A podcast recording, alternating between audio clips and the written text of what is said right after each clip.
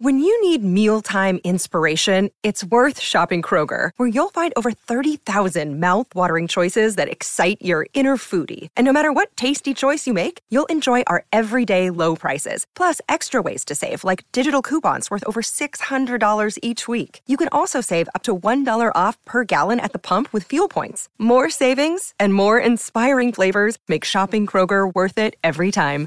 Kroger, fresh for everyone. Fuel restrictions apply.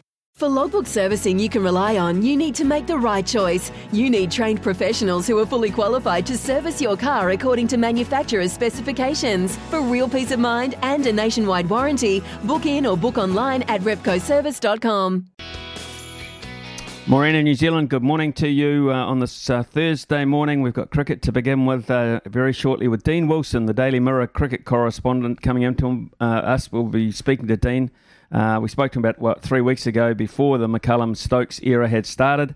Uh, what did he predict? Well, uh, I don't think anyone predicted this kind of instant success. Uh, we'll also hear uh, maybe a, an excerpt or two from Gary Stead too before 9:30. Then we shall open up the lines and you can have a, a crack at whatever you like this morning. Number of subjects, but the cricket is high on the agenda. The naming of the Kiwis, of course, is also there. And also, of course, we've got the Crusaders uh, and Blues this weekend, so plenty to talk about there. And Michael Maguire, Ki- Kiwis head coach, of course, uh, will be with us after 10 o'clock this morning to discuss that squad that he has announced. James Regan and Sam Ackerman uh, will be there with some thoughts on that as well on the panel. Uh, and then after 11 o'clock, the great Carlos Spencer, of course, uh, All Blacks and Blues great. We'll talk to him about the, the final coming up this weekend. Uh, but more specifically, he's back in New Zealand ahead of Fight for Life. He's also been coaching um, some some rugby in America. So plenty to talk to uh, Carlos about. We'll have a, a stump smithy, just back to 50 bucks today from the TAB plus the sleep drops. Uh, and then, of course, we've got a pacing for uh, purpose horse to dish out today and a greyhound race, uh, a greyhound racing dog as well uh, from Addington tonight. So we'll announce those throughout the show as well. Sport is our religion. And here is Smithy's sermon. Well, since being crowned World Test champions, we have somewhat sat back and basked in the glory of the mace. How is it then that the rungs have fallen off the ladder so quickly as we are equally quickly consigning that mantle to the scrap heap? It is as simple as uh, is it as simple as saying that Kane has not been around often enough to steady the ship, as was often the case. It's true without he, Ross Taylor, and BJ Watling in the mix. That is a hefty truckload of crisis management not on the park an experienced committee to consider a situation and make the necessary adjustments. I mean, how do you blow a first innings total of 553? That is a lot of money in the bank, and how do you lose so emphatically, conceding the most unlikely run chase in the process? Bairstow was brilliant. That can happen. Players sometimes just have that Roy of the Rovers day out. But where was the counter punch? Sadly lacking. Said it before, I'll say it again. The lack of a quality spin bowler experienced enough to take on take on the game, take on the situation and take the pace out of the game to take up that challenge when the onslaught begins. We just haven't got one. The constant refusal to play one at home, develop his skills on all surfaces for all situations is and will continue to be a major part of the problem. It will more often than not bite us on the cricketing jacksie. And when you pick a team for five days, you pick it in the knowledge the last day will often be critical. The pitch will be drier, more variable. And if you want to have an all out short pitched attack at the opposition, at least, at least have your best exponent available to you. Cover all the contingencies. There is no excuse not to. There you go, an all out whinge and scarcely mentioning a name. I'm sure you get the gist. Lost four of our last six tests now. Thank God we're not playing the Aussies anytime soon. What a mess that would be. The coach says the players need time away from the game to clear their heads. Interesting, the selectors going forward need to start using theirs.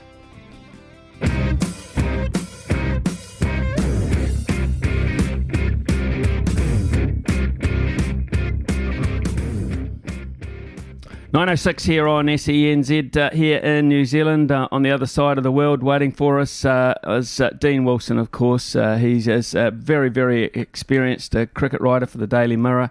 Watched a lot of Test cricket. every now and then you just go to the ground and you think, boy, I haven't seen that before. Uh, and you get amazed by Test cricket. And that, I, I, imagine, was the case at Trent Bridge the other day for a lot of journalists who have been for, around for a long time. Dean, uh, good morning to you, New Zealand time. Good evening, uh, England time. It's been quite the two weeks for Mr. McCullum and Mr. Stokes, hasn't it?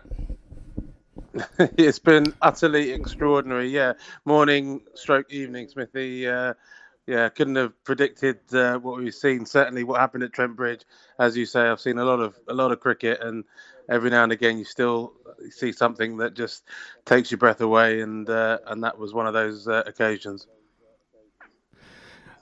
What has happened here? I mean, uh, uh, uh, you just can't get that much confidence. You can't turn a group around as much as they have, can you? I mean, it just doesn't seem that possible. But how much of New Zealand contributed to England's turnaround, in, in your opinion? Well, it's been a bit of a perfect storm actually uh, for New Zealand because I, I, do think that the players that we're seeing performing, you know, are largely the same players that England have had over recent times. There's only one or two kind of new faces in there, but you know, Stokes and and and Root and Bairstow, you know, these are experienced international performers. Even Ollie Pope who scored 100 at Trent Bridge, has played 25 Test matches. So um, th- these guys are not uh, t- totally new. They've, they've had they've had the ability, but what has happened is is that they've come uh, under this banner with with um, McCullum and Stokes together, just giving them absolute freedom to go out and and express themselves. Really treating Test cricket almost like one day cricket in in, in terms of the mentality that they're bringing uh, to the game. And then, you know, New Zealand, on the other hand, uh, have provided kind of the perfect uh, uh, opposition because I do feel that they're on a maybe you know last year was the peak and they're just kind of on a bit of a, a downslope themselves. They've got a number of issues with obviously losing Kane Williamson um, f- first thing before the uh, before the second test. You know wasn't great. Um, you know, ironically that the per- the person who's I think, been the kind of standout performer. Uh, in fact, two standout performers: Daryl Mitchell, who wasn't supposed to even be in the team if it wasn't for COVID, and then Trent Boult, who's you know hot-footed it straight over from the IPL and really should be you know running up against a brick wall. Um, has mm. been the one with full of energy and and, and full of uh, full of uh, ingenuity. So look, I, I, it's been an incredible couple of weeks. Um, the the first test at Lords actually was just a a good test, albeit a low scoring one. But what we saw at Trent Bridge was, you know, kind of out of this world, really, with the number of runs, number of boundaries, and then, yeah, that kind of white ball esque innings from Bairstow was, um, as I say, that's how they that's how they're approaching Test cricket now. Well, Dean, I put it to you that uh, six months ago, uh, England would not have taken up the gauntlet of 299 um, in the last afternoon of a Test match, particularly with a 1 0 lead. well, well, we know they wouldn't have taken out because they were offered something even even more generous yeah. by Kane last year, and, uh, and, and flatly refused. And and look, that is a you know when we talk you know when we talk about the game, obviously the skills that players have, you know, there, there probably isn't a huge amount of difference between a lot of these elite players so much of it is about what goes on between the ears. You know that that final kind of um, grey material that that changes both your your outlook and what you're prepared to do and what you're not prepared to do. And the fact is that under Joe Root, England were a very um, safe, conservative, uh, cautious team, um, and you know would not have given that. You know, it wouldn't have even have looked at a, chase like that. Under Stokes, it has completely gone the other way. I thought it was really interesting. After the game, we spoke to um, Jonny Bairstow and Ben Stokes, by the way, we haven't spoken to Baz yet. Uh, more on that soon. Mm. Um, but we spoke to uh, to Stokes and Bairstow, and they just laid it out flat. They had no interest in the draw. It was either a win or a loss. The draw just didn't even uh, come into their equation. And I thought that that, to me, that was a real mindset shift. You know, sometimes teams will think about you know not losing first and then going for the win, or they might think about the win but then make sure we don't lose. None of that at all from this lot. It's just win or lose. We're just going all guns blazing, and, and that is a yeah that is a new way of, of looking at it. And during that, that interview, uh, Ben Stokes saying that the highlight of his career to date. Now, uh, this is a bloke who's uh, done some amazing things for England. There's no doubt about it. He's basically won a World Cup final. He's won a Test match single-handedly, almost against Australia, and all of a sudden. Is this the captaincy side of thing? This is the the uh, you know uh, kind of the element coming into Ben Stokes already that we see. No, this is this is just Ben Stokes who lives in the moment. You know, he is not one really for thinking either too far in advance or even thinking about what's happened, you know, a couple of years ago. Ben Stokes, you look at the way that he plays his cricket, he's how he's always done. He is all about in the moment. What can he do right there and then? Everything that happens at the moment is the most important thing in the world to him. And once it's done, it's done, and he moves on. And I think Ben was just reflecting that you know, uh, at that the way he felt at that particular time was just the best that you know the, the best feeling that he could think of. And uh, I think the few of us in the press conference when he said that, we sort of looked at each other and went, "Yeah, all right, Ben, steady on, mate. You know, uh, the, the, the Ashes at Headingley and the World Cup final might just pip that." But he was caught up in it, and and as you say, he's the captain, and so it probably does feel, you know, kind of even better on some level because he's in charge and, and, and he's got a team that are responding to him. I mean, the world just looks like, you know, it's full of unicorns and marshmallows for Ben Stokes right now. He, he can't do a thing wrong. Um, and I just think he's kind of been caught up in that. So, look, if he wants to say it's the greatest inning, uh, sorry, the greatest game uh, that he's ever been a part of, then, you know, go for it. But uh, those of us who, who've seen a bit, you know, we'll probably put it down at at least at number three, if not a notch down from that. Uh, we, we, can't uh, not acknowledge Jonny Bairstow. I mean, you, as I said, Dean, in the in the preamble, that you have seen a lot of Test cricket all around the world. Don't think you saw Gilbert Jessop do it back in 1902, but uh, Bairstow, 100 off, 100 off 77 with an amazing onslaught after that tea break. It, it really was, and do you know I, I have seen Jonny Bairstow do this before, um, but each time it, it, has been you know up against a white ball either in T20 or one day cricket. I can remember, in fact, it was a game that England lost um, a couple of years ago before the World Cup. They went up to Scotland and played against Scotland up there. I think 350 runs, you know, each team scored, and Jonny Bairstow got a big hundred.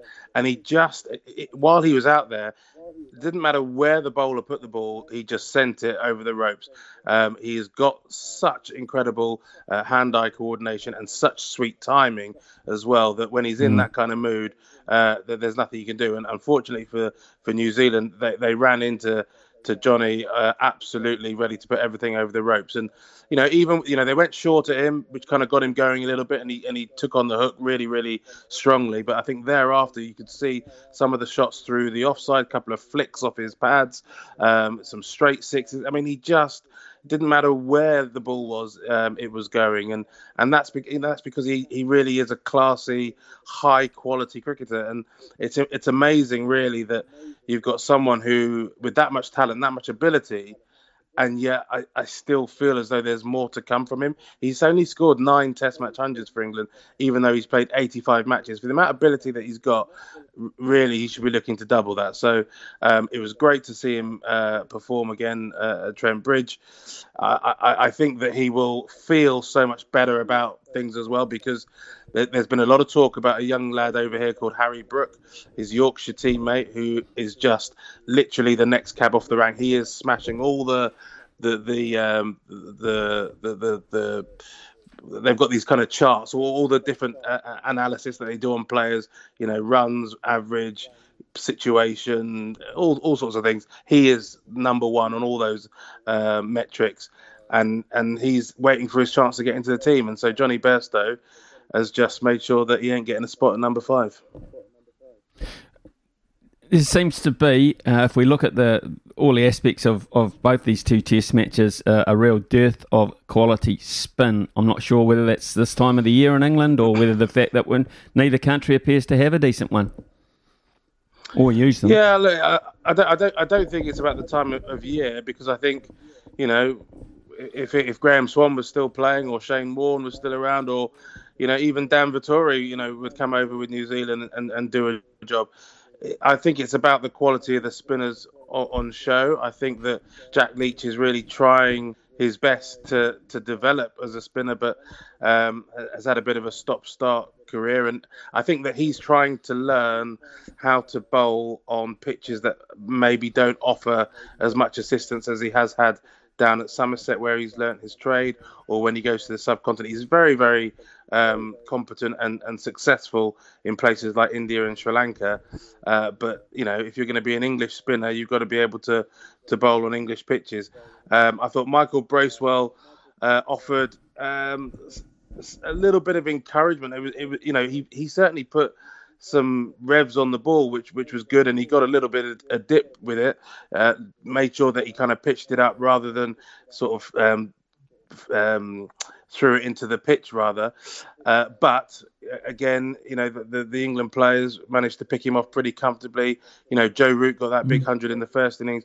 No spinner, whether you're Ravi Ashwin, uh, Ravi Jadeja, or Michael Bracewell, you know, Joe Root can can deal with with the spin. Um, so yeah, I, I, think that is a bit of a, a, a missing link for both teams at the moment. But uh, you've got to you know you, have got to invest in spin in the same way that you invest in you know the other parts of of the game because spinners really are worth their you know worth their weight in gold uh, especially when you can get a, a, score you know a total of 550 on the scoreboard. If you have a spinner who can give you a bit of control then that makes a bit of difference and maybe you're not setting 300 to, to as a target in the th- in the fourth innings so now, how does the, the Brendon McCullum scenario sit with uh, the media in particular now? How's, how's the relationship going there? I would imagine if it's ever going to be good, it's going to be after two consecutive wins first up. But how, how have you been viewing Baz's part in all this?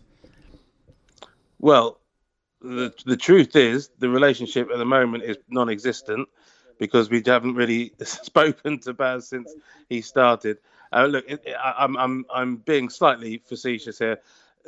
Baz is trying uh, to do what he thinks is the right thing, and I totally understand it. He is saying that if the team are winning and are being successful, he wants the players to take the glory and to be front and center uh, and really enjoy the rewards of that success, which makes perfect sense. Of course, it does. And he says that when they lose and things are going uh, a, little rough, as they you know will probably do at some point, then he will step forward and, and try and shield them and protect them and and do all the, the the media work thereafter. That's all well and good. However, um, the point we're trying to get across to him, um, and, and I know that, that, that some have made it, is that he, he is the rock star coach. He is the guy who is making a big difference to this team. He is the one. This is his. It's been termed Baz Ball over here now. You know that's what we're calling it. Um, the change and the shift in uh, approach, you know, is, is as much down to him as it is down to Ben Stokes, and we want to talk to him about it. So. Um, you know, I don't know whether he might tune in or, you know, whether people back in New Zealand might get on the phone to him and say, Baz, the, you know, the, these journos are after you. Well, we're not after him, but we do want to talk to him because it is absolutely mm. fascinating what's going on. And we think that the English public, who, you know, were royally entertained over the last two weeks, need to hear from him. Yeah, interesting that. Uh, it, is, it is an interesting point of view because uh, I find that interesting because, of course, Baz post playing has been very much front and center, center in the media. Yeah, look, I, I did. I had a very brief chat with him uh, at training the other day, and and look, there, there was no issue really at all. We, we had a, a, lovely little chat, um, you know, just about families and things. But I think I think it's a it's an admirable quality that he's expressing. And while things are going pretty well, you know, I, as I say, I can, I can, I can understand where he's coming from. But I also think, as I say, I think the public deserve to hear from him, win, lose, or draw.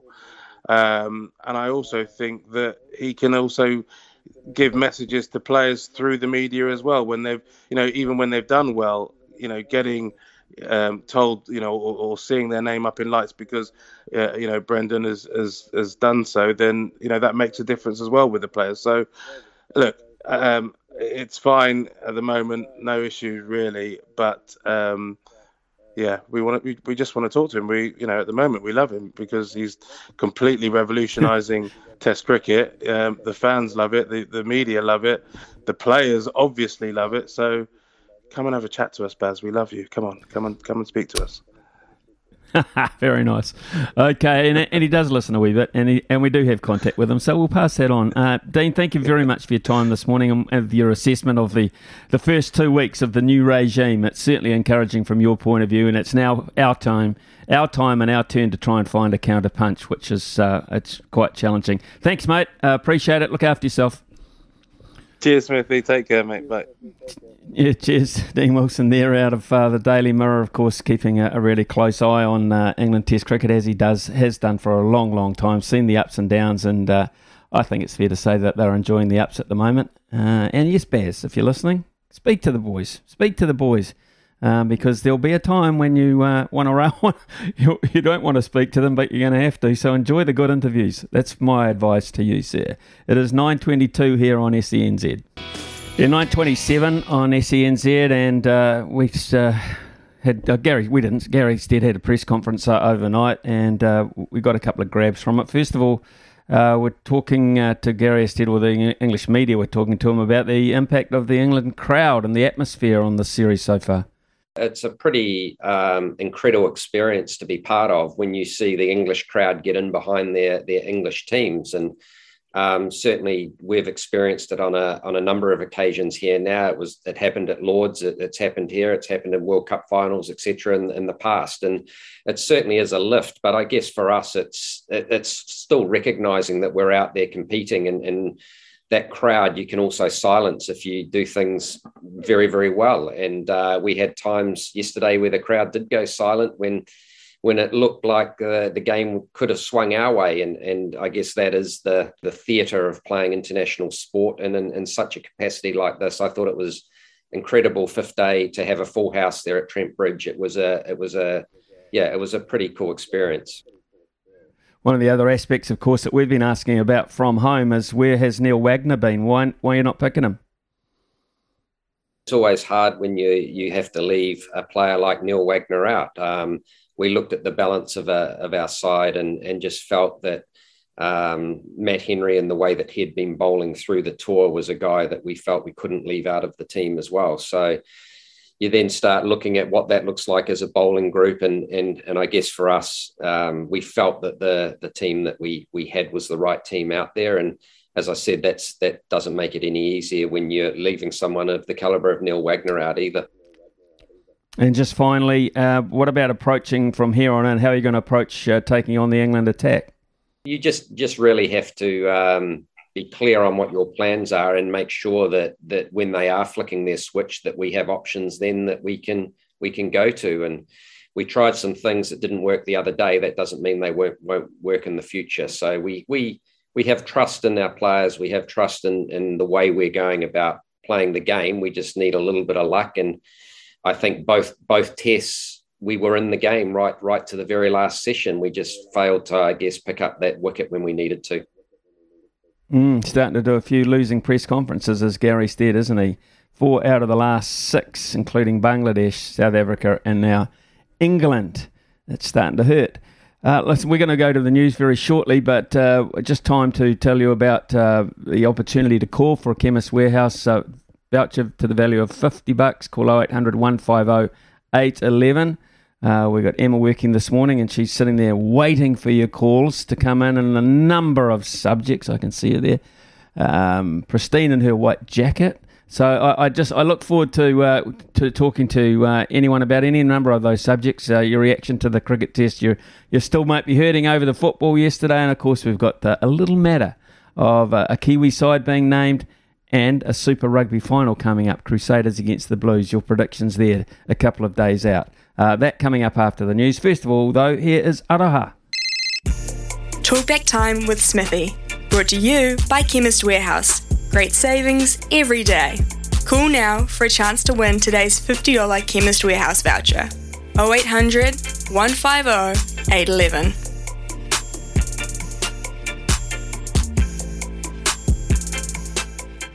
9.33 here on SENZ and first up this morning it is Neville from Dunedin who I'm pretty sure wants to talk a, a little bit about the golf situation, Neville, because of course the US Open uh, starts tomorrow as well. Exciting times, but mixed times for golf, Nev. Good morning to you.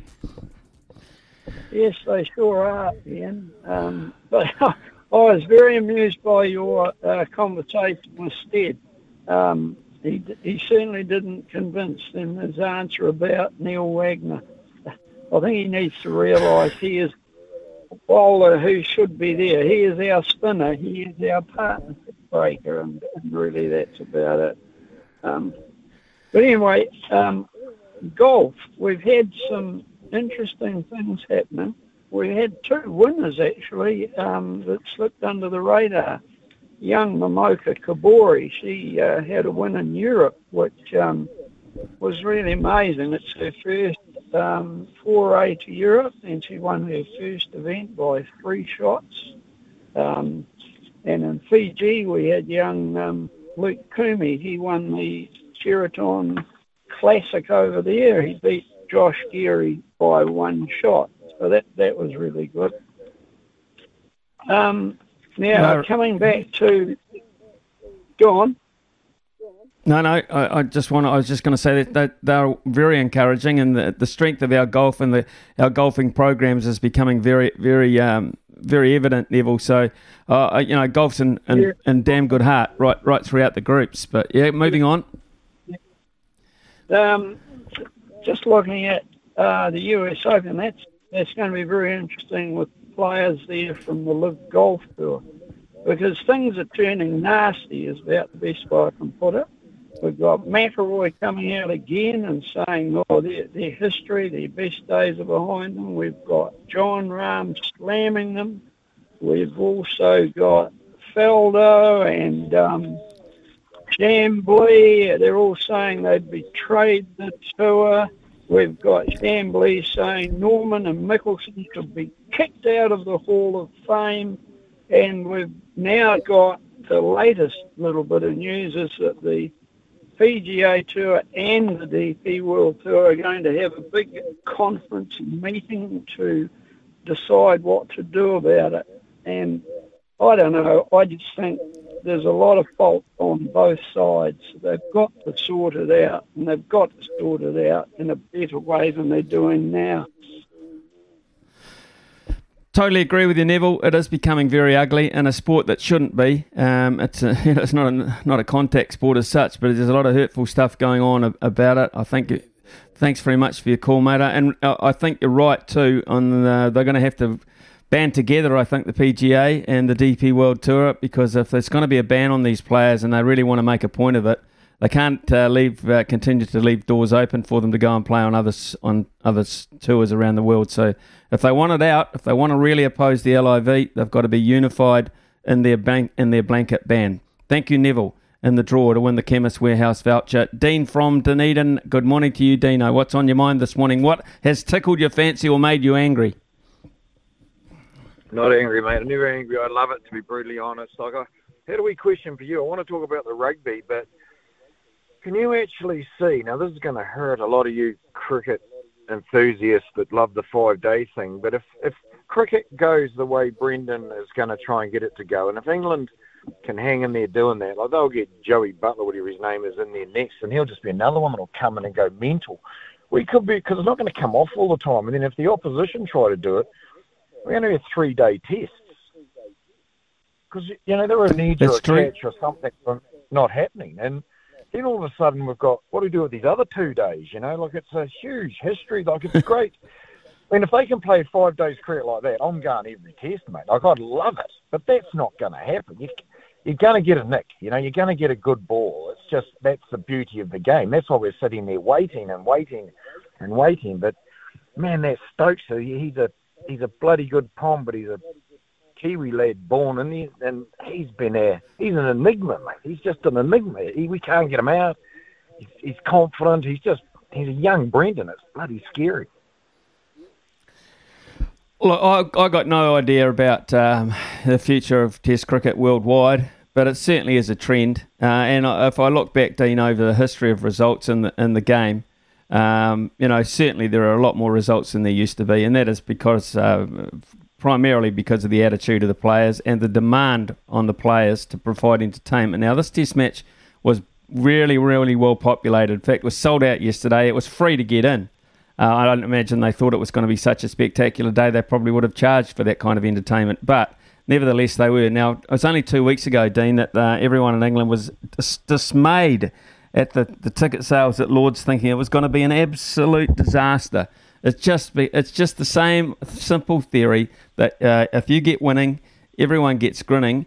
Uh, and then, of course, all other options are open up. But it's been a brilliant start by McCullum and Stokes. Um, and it's it's as simple as that. You know, you, you know what sport's like, and, and, and they're playing it the right way, Dean. That, that's what I'm getting at, though, Smithy. It, it's just it's. I mean, I don't like losing, but we contributed to that as well. Like, don't lose sight of how we played. You know, like was not, if Jamieson didn't hurt himself, that, we might have won that test, and we might have won it as convincingly as they did. And if I'm not I mean, I'm a, I don't know as much about cricket as you, Smithy, but I love Wagner. Like, he's our Stokes. Like, he just grits his teeth and goes and goes and goes. Like, I don't think, I mean, it's all hypothetical, but I, I reckon Wagner, I, I was listening on the radio and he's fielding a mid wicket or something. I'm like, God, can't he just bowl the ball? Why, why can't we make this even? You know, give him a ball to bowl. You know, but that's the beauty of it. That's what we love about sport. And Steady's dead. I love that man, mate. Like compare him to Foster, like it's chalk and cheese. One, one's telling the truth, and the other one's talking riddles. Dino, always great to hear from you, mate. It really is. Uh, I understand your sentiments. I want to hear from you tomorrow, actually, about uh, what's coming up in terms of the rugby. So make sure you please give us a call tomorrow morning. Uh, Tony from Auckland. Hey, g'day, Tony. How are you? Yeah, how are again, Smithy? Hey, um, I just want to yep. turn the clock back a little bit here.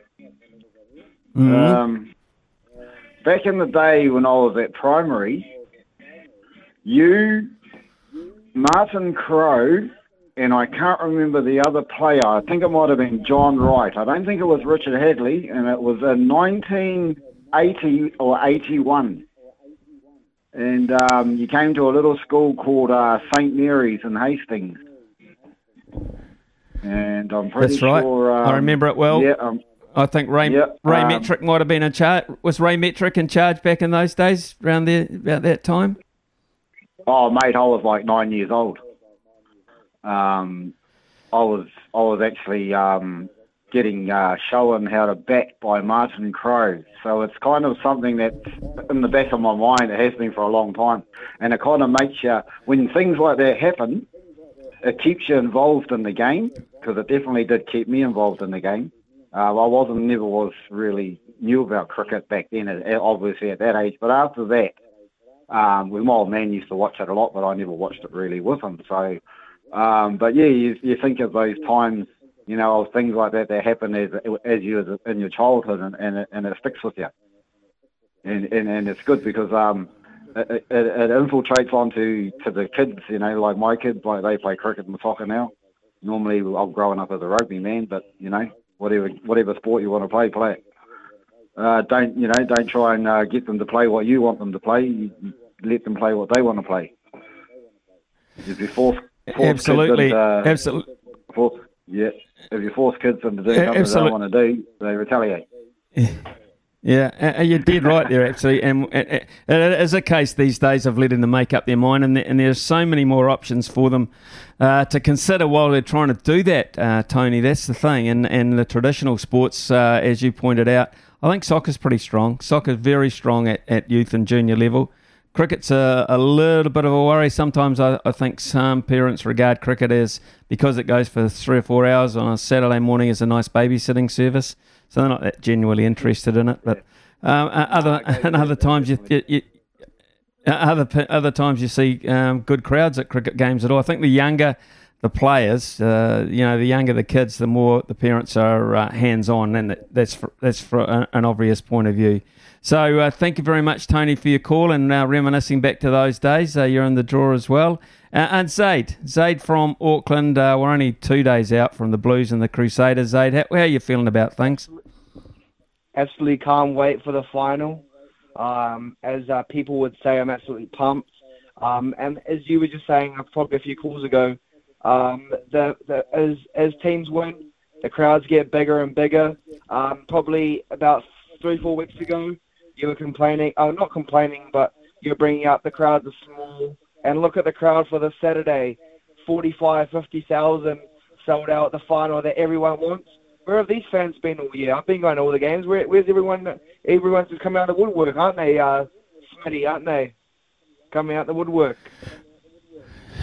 Say they, you know, they like a big occasion. I mean, New Zealand likes a party, and, and they'll make it a party. It won't just be the game itself. There'll be lots of uh, lots of events around it, um, and and of course it's been brewing. It's, it's this is the this is the contest yeah. that everyone wanted. Say, let's be fair, this is the one that we've been hanging out for yeah, right. almost since round one. You know, it's been a mixed competition with COVID and playing in Queenstown and Dunedin and all over the joint.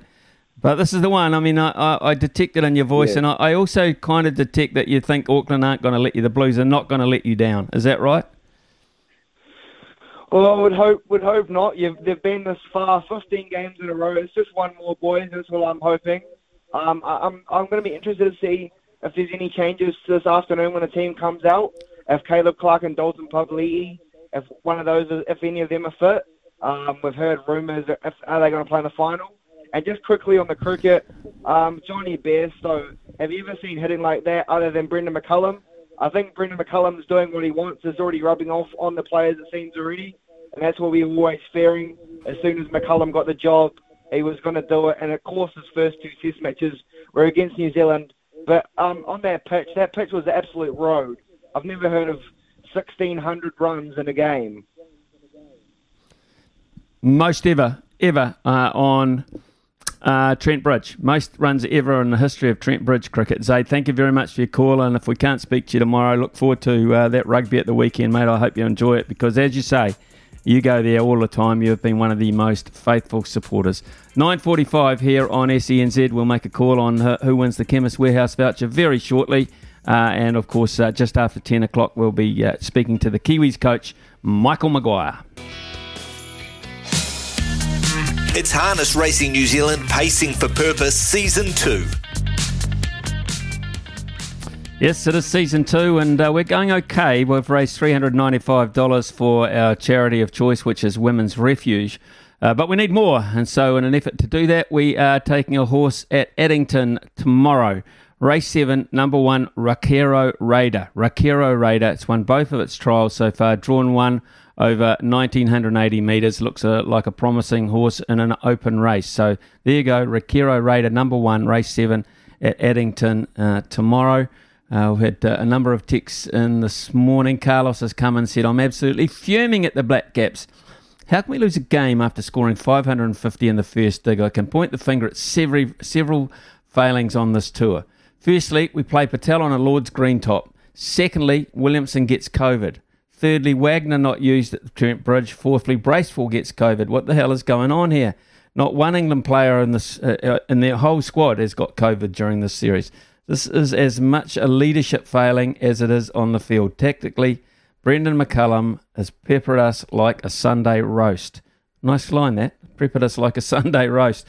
Uh, pretty much has too, uh, to be fair, uh, Carlos. Yeah, he pretty much has at this point. Um, but he doesn't want to gloat on it and dwell on himself publicly. He's giving all the kudos and all the accolades uh, to the players, the coaches, and the standout players on e- each particular day. So there'll be a time, probably at the end of the series, where Brendon will front up in a, in a review type situation and get a report card going. But at the moment, he's uh, just uh, trying to do it his way, which is uh, to not be front and centre. Um, and I can understand that. It is uh, coming up 9.53 here on SENZ. Of course, we'll have a multi just before 10 and Michael Maguire just after. You got to know when to hold up, know when to fold up. Smithy's multi. Know when to walk away, and know when to run. Bet live on your favourite sports. Download the TAB app today. Blue Jays got beaten yesterday by the Baltimore Orioles. It was a high scoring game, but they just couldn't get up in the ninth inning. So uh, that one went out the window. Boston Red Sox did beat the Oakland A's, um, but that wasn't enough, quite clearly. Uh, today, I've gone for a four prong multi. Uh, Rabbitohs to beat the Dragons tonight at $1.44. Yes, NRL beginning uh, tonight. Australia playing Sri Lanka in a one day international overnight as well. I believe, I believe Australia were just too powerful for them at $1.33. Um, and in tennis, a couple of uh, tennis tournaments uh, going on on the other side of the world with a view towards Wimbledon, of course. It's the next cab off the rank in terms of uh, the Grand Slam. Tommy Paul to beat uh, Stan Wawrinka at $1.74. Tommy Paul at $1.74. And Maria Sakkari to beat Kasatkina and a pretty evenly contested women's match tonight as well as $1.78. So all come together there. The Rabbitohs, Australia, Tommy Paul and Maria Sakkari, uh, that will come up at $5.93 all told. Best of luck with that. And Dave, just to reiterate, the Pacing for Purpose horse is not race one, it's race seven. Race seven at Addington tomorrow. Number one, Rakiro Raider. Uh, we've got, uh, as I said, uh, Michael Maguire, who announced a 25 man uh, Kiwi squad yesterday. They've, of course, got a test match, a one off test against Tonga. Well, imagine the feeling in that one uh, coming up in, uh, in, June 25th. They assemble next week, so we'll get all the inside information from Michael Maguire on the, na- the naming of that squad, the makeup of the squad, um, and talk about some of the new names in there. There's eight, eight players who have yet to play for the Kiwis involved in that squad of 25. So that's quite a high percentage. It is time for the news now with Araha, and uh, when we come back, Rugby League and a panel in the next hour. Thank you, New Zealand, for making Polaris New Zealand's number one selling side by side brand. From behind the stumps to behind the mic, nothing gets past Smithy. This is Mornings with Ian Smith on SENZ.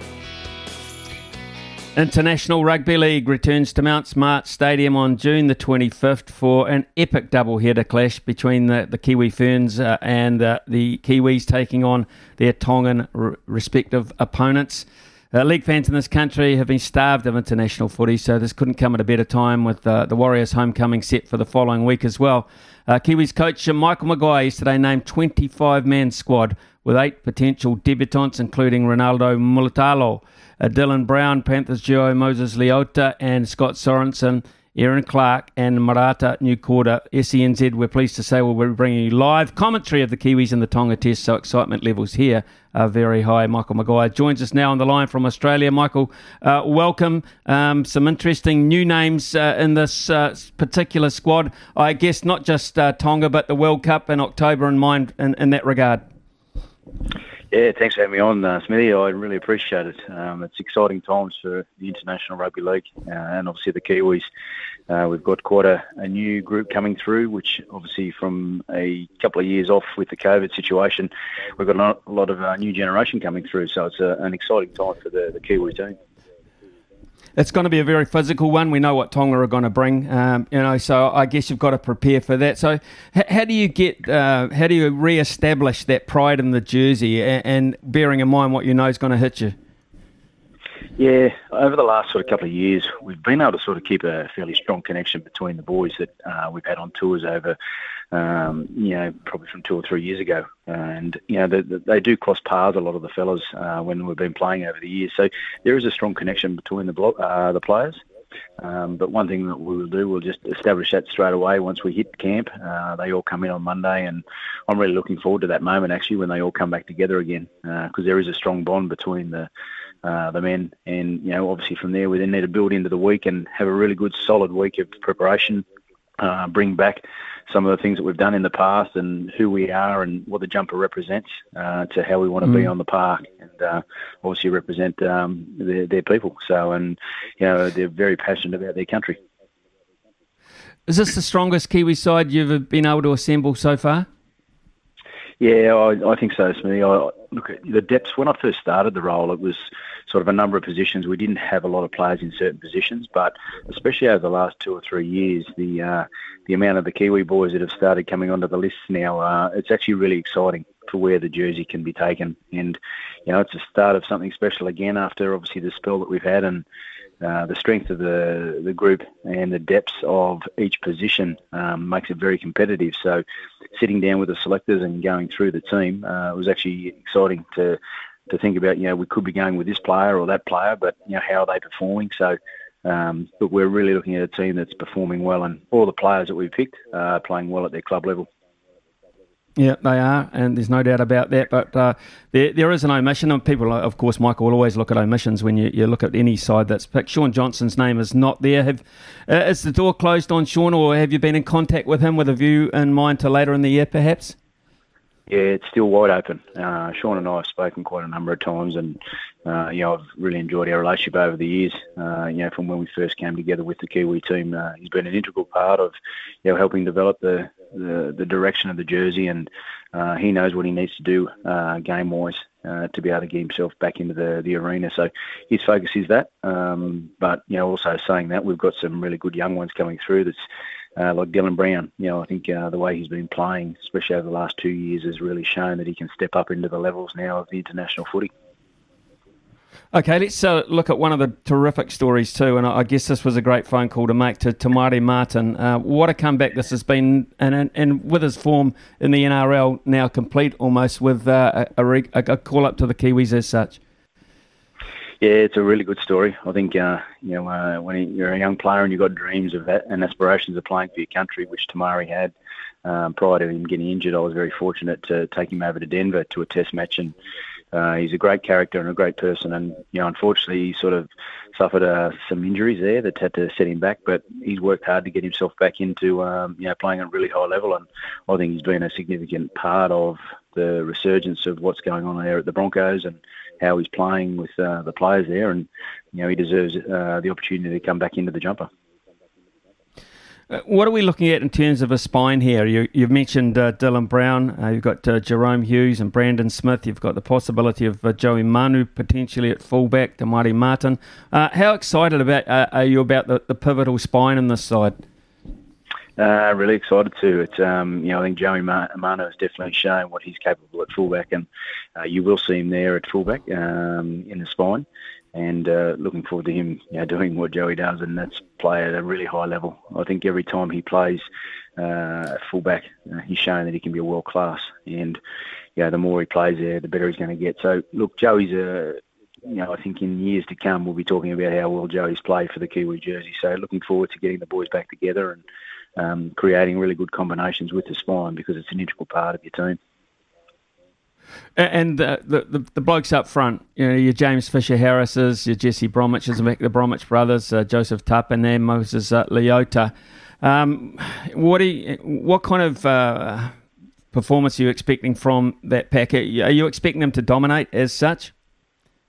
Well, we're going to have to because that's where the game really starts. It starts up the front, and you know, Tonga, as we know, are a big team, so they're going to be very physical, and we need to make sure that we're uh, we're doing the same. Um, but you know, I'm pleased with how you know the guys have been you know, performing club level to be able to come together. And you know, Jesse's always been a, a strong leader uh, in everything that he's done, and to see James Fisher Harris come on in the way he's playing is, um, you know, it's it's just gone to another level. And you know, Joey Taps as well. He's had a really good, strong, consistent year. So we've got some strong players there. That, uh, and then Big Nels comes into that, and Moses Leota. So, you know, I've got some good names there that. Um, you know, are coming through, and even some of the younger guys that we are bringing in, like a Griffin Neame, you know, he's a he's a name there that people are going to start to recognise over time, where he's uh, playing some great um, rugby league up there at North Queensland. So, you know, we've got a good pack and a good solid uh, group there, and uh, further down the track, you know, we've got someone like Joe Hargreaves that's uh, unfortunately out at the moment with a hamstring tear. So, you know, we've got players like that available to us, but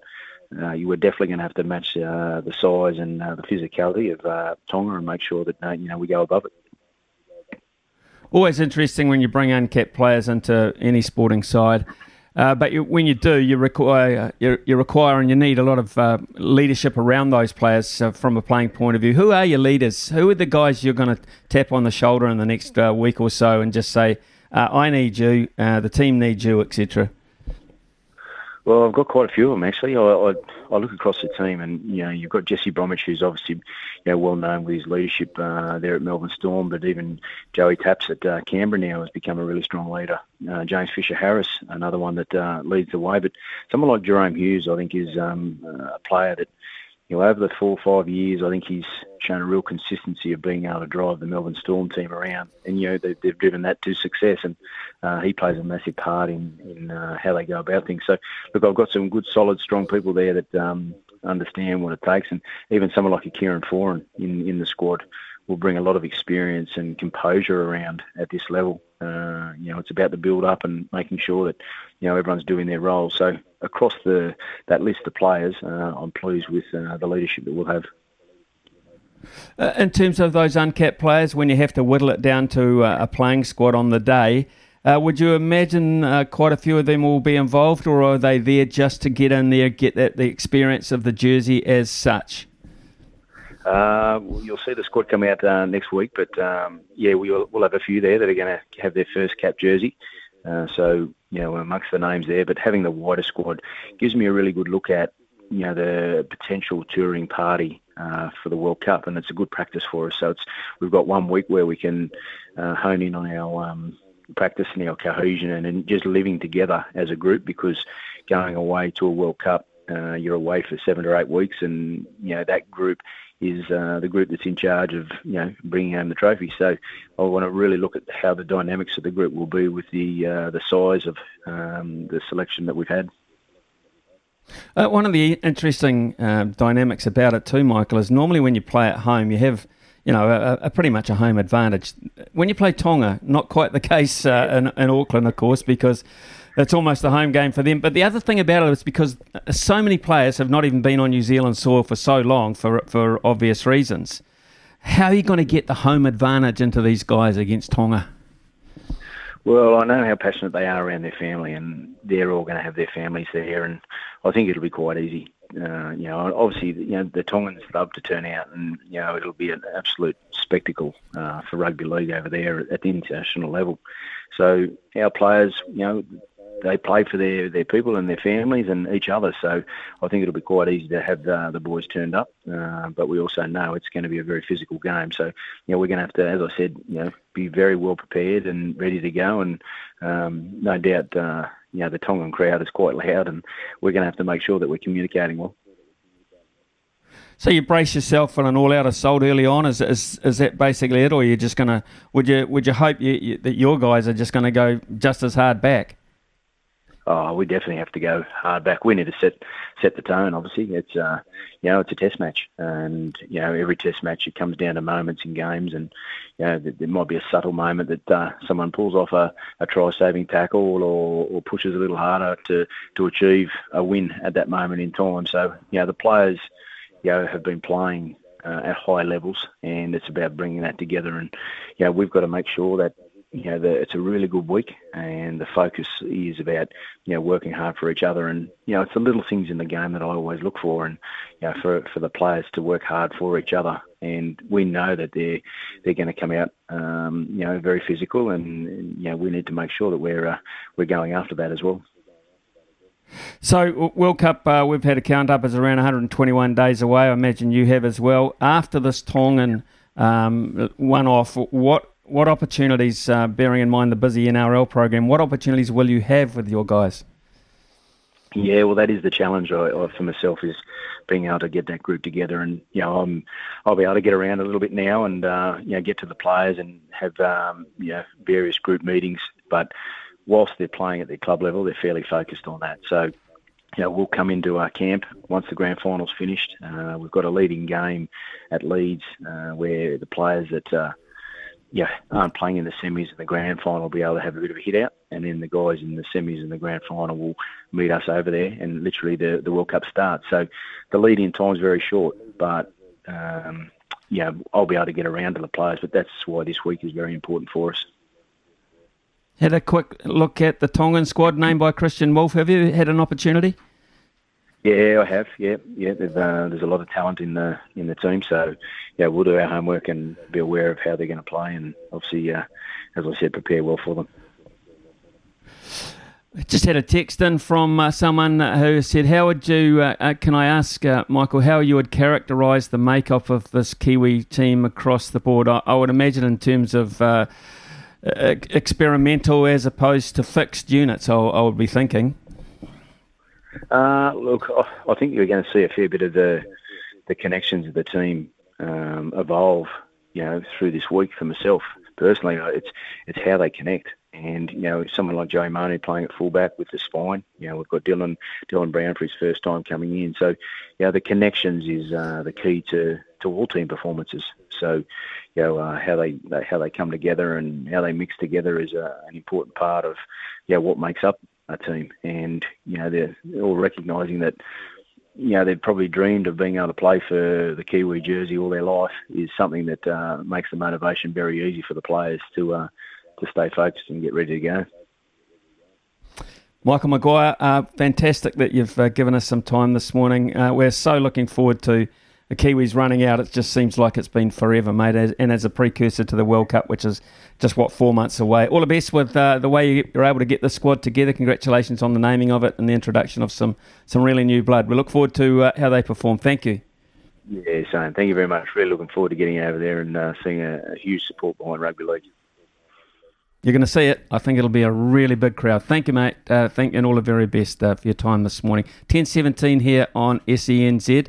Uh, we'll have a panel next uh, and uh, we'll have uh, a, a chance, an opportunity to, to talk about what Michael Maguire has just said there is in terms of what he's looking for in this initial squad anyway, in this one-off game against Tonga on June 25th, part of a double header where the Kiwi Ferns are in action as well. SENZ. Talk, big opinions, the panel. James Regan and Sam Ackerman with us uh, this morning with a, a, number of issues to get through. So we shall begin with you, Sam Ackerman, if I can, please. Uh, what did you make of the Kiwi squad? Just had a chat to uh, Michael Maguire. Seems really excited about the introduction of eight new caps as well. Well, you imagine he'd be excited uh, after losing his last gig. He'd be really keen to get on with his next one. Uh, but he's also, look, he, he, deserves to be excited. It's been a couple of years since we've seen the Kiwis uh, in action. And I've, I've got to say that it, when the, I, I, didn't think I'd feel quite this, this way about it. but When this team came out and I saw the uh, the list there, I, I actually had the hair in the back of my neck stand up thinking, uh, I can't believe how long it's been since the Kiwis have been in action. I know they don't get flooded with games on a regular basis, but can, I can't think of a national team of, of that level in New Zealand that has been completely sidelined, completely sidelined uh, during the uh, pandemic. So it's been an awful long wait and wonderful uh, to have him back. And it's great that it's on home soil and really looking forward to see him take on Tonga. It's obviously uh, a lot of been made of the fact there's only one uh, warrior within uh, those ranks, and I, I, I, can understand why that is a big deal. But I, I think that says as much about the depth of the squad than anything. Yep, Shaun Johnson's not there, and not that long ago that would have been almost unthinkable to to look at. But the halves that they have are good, and they're and they're playing well. I mean, it, it, you can't say the same thing about Shaun Johnson in the playing well category. So it's it, it makes sense. A lot of good halves, uh, and people have played for New Zealand left on the sideline. That's a, a, wonderful situation to be in, and I certainly think they've got the, the halves depth over Tonga uh, in, that, in that situation. But a lot of good forwards, good forwards in form, and yes, there are eight newcomers in a wider squad. I only really expect maybe three of them, four of them maybe to uh, to sneak their way through into that first team. But look at someone like Dylan Brown. He may not have played a test, but he's been around the Kiwis for a long time, and he would have played every test that the Kiwis would have played in the last couple of years, most likely as well. So um, some of those the stats of being a test rookie kind of belies the um, the depth and experience of, of this team. But it's a it's a good squad, Smithy. It's got uh, some strong players, and I love the story of uh, Te Maire Martin. We we thought this guy's career was over. Like there's no way you think he's coming back from a uh, from the bleeding on the brain like that. When someone announces they're giving the game away, go fair play, thanks for everything. But to see him earn his way back uh, and play in a multitude of, of different positions uh, at the Broncos to get there, it's it's a cool story. Totally agree. I, think it's one heck of a story, actually. One one of inspiration, real one of inspiration. So he's uh, he's yeah. part of the squad, of course. Uh, James Regan. I, I, I wonder if you've had a, a chance to cast your uh, your eyes over it and what you've made of it. For instance, there's players in there, and I, I will confess to saying I'm not a, completely au fait with a, a lot of what goes on in rugby league as such. I'm learning on a daily basis, but there are players in there I, I didn't actually realise were Kiwi eligible. So when I see that name, that group of names on paper, I'm quite surprised uh, about the makeup of it, James.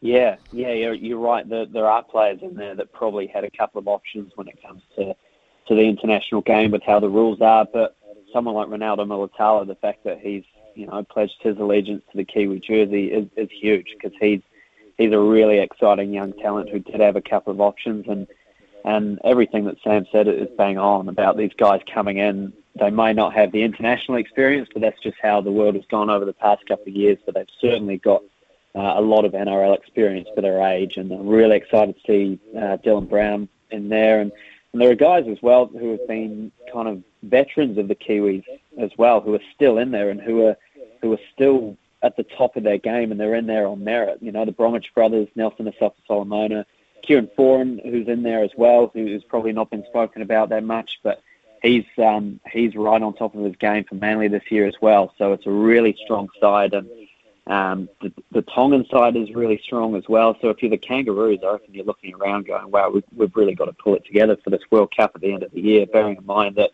Tonga and the Kiwis are going to have a game under their belt as well, which which I think will make a big difference given how long uh, how long it's been between drinks for these guys. What are you expecting uh, out of this clash, Sam? With uh, with Tonga and these these one-off uh, games are often uh, often the best, more so than series uh, encounters. Yeah, I'm looking forward to it. And obviously, uh, for anyone who, who isn't keeping score, Tonga are world beaters now, and they're a threat every time they go in there. A very strong squad. Uh, but the squads that uh, New Zealand and Australia and England have put up against Tonga should always, in most of those occasions, I'd look at it and go, well, they should have won that. It's not that Tonga's squad is unstoppable. They're just playing with a huge amount of heart. And the, Kiwis love this jersey. I, I, remember passionately seeing some of these players in tears during uh, haka performances and national anthems. It means a lot to this team. So I'm I'm really excited uh, for watching what style this New Zealand side goes with, and I want to see this pack. When you look at that pack on paper, I want to see them go and try to dominate what will be a, very physical Tongan pack as well. So they've got the capability. I mean, Joseph Tapine would walk into uh, any side. I think on form right now, we know that um, Isaiah Papali'i is, uh, you know, he's a, a beast from the last year and a half. He's again, I think he, would be an Origin player if he um, led that way. Um, the human eclipse, Nelson Asofa uh, Solomona, uh, again, he's just a bruiser. I, I, I love so much about this this side on paper, but I'm. Uh, it's a little known fact as well, Smithy, because there obviously hasn't been any test footy played in, in a fair while. New Zealand is ranked number one in the world. So they are the, the top side in rugby league, not current world champions, but you know, fingers crossed that that can potentially change uh, this year. Australia really never seems that committed to playing test matches, so it's time for New Zealand to start to take real ownership of that and tell them, well, you can get your team together now and then, but we have a actual team, not just a bunch of champion players. We have a champion team. That's the uh, the issue they've got here. And, and Smithy, I appreciate that you're picking up on rugby league every week. If, if look at it in this context, if you start to pay attention to this squad, you'll see a couple of smokies for the All Blacks 2027 World Cup team. So, you know, just, oh, just take a little okay. look and, and invest in that. uh, and I, I, I, well, I won't leave you alone on that then, Sam Ackerman. Uh, RTS, the, the dream is almost there. I mean, he hasn't worn the black jersey as such, but he's not far away from it, it seems. Yeah, and and you can't argue that he uh, that he's got their reputation, can you? He's he's really earned a, a shot, in my opinion, to, to, be in that conversation in an area of the uh, of the All Black squad, which has got a lot of depth but no dominance. So I think he's got a real chance to get in there. I am really looking forward to seeing their Class is, uh, for him is, is no question. Form is strong, um, and given his he didn't really get a chance to play in the uh, the, the domestic comp last year thanks to COVID. It's a it's a it's a, a, really great elevation at a quick rate, but I don't think anyone's going it's too soon, and that shows a lot about um, how quickly Tuivasa-Sheck's adapted. I, I, think it's wonderful. Okay, um, we'll be back with uh, James Regan and Sam Ackerman uh, very shortly. Uh, we've got to go to the news with Araha uh, right now, and uh, when I come back, uh, James, we were ranked. we're talking of world rankings. We were ranked number one in the world cricket Test Championship ladder quite some time ago, but Man, we're certainly not now. Uh, James Regan, I'll ask you what's going on? What's going wrong? Very shortly. Here's Ottawa. Big opinions, the panel. Talk, talk, me, yeah. Sam Ackerman with us this morning, as is James Regan. And uh, James Regan, you know, only three times previously has a side scored 553 in the first innings of a cricket test and lost. Uh, we now have done it twice. Uh, but the latest one is uh, is a little bit earth shattering for me. What is happening to this New Zealand cricket side? Is it just a case of the McCullum Stokes era has begun with a flourish, or are we not playing that well? I think it's probably a bit of both.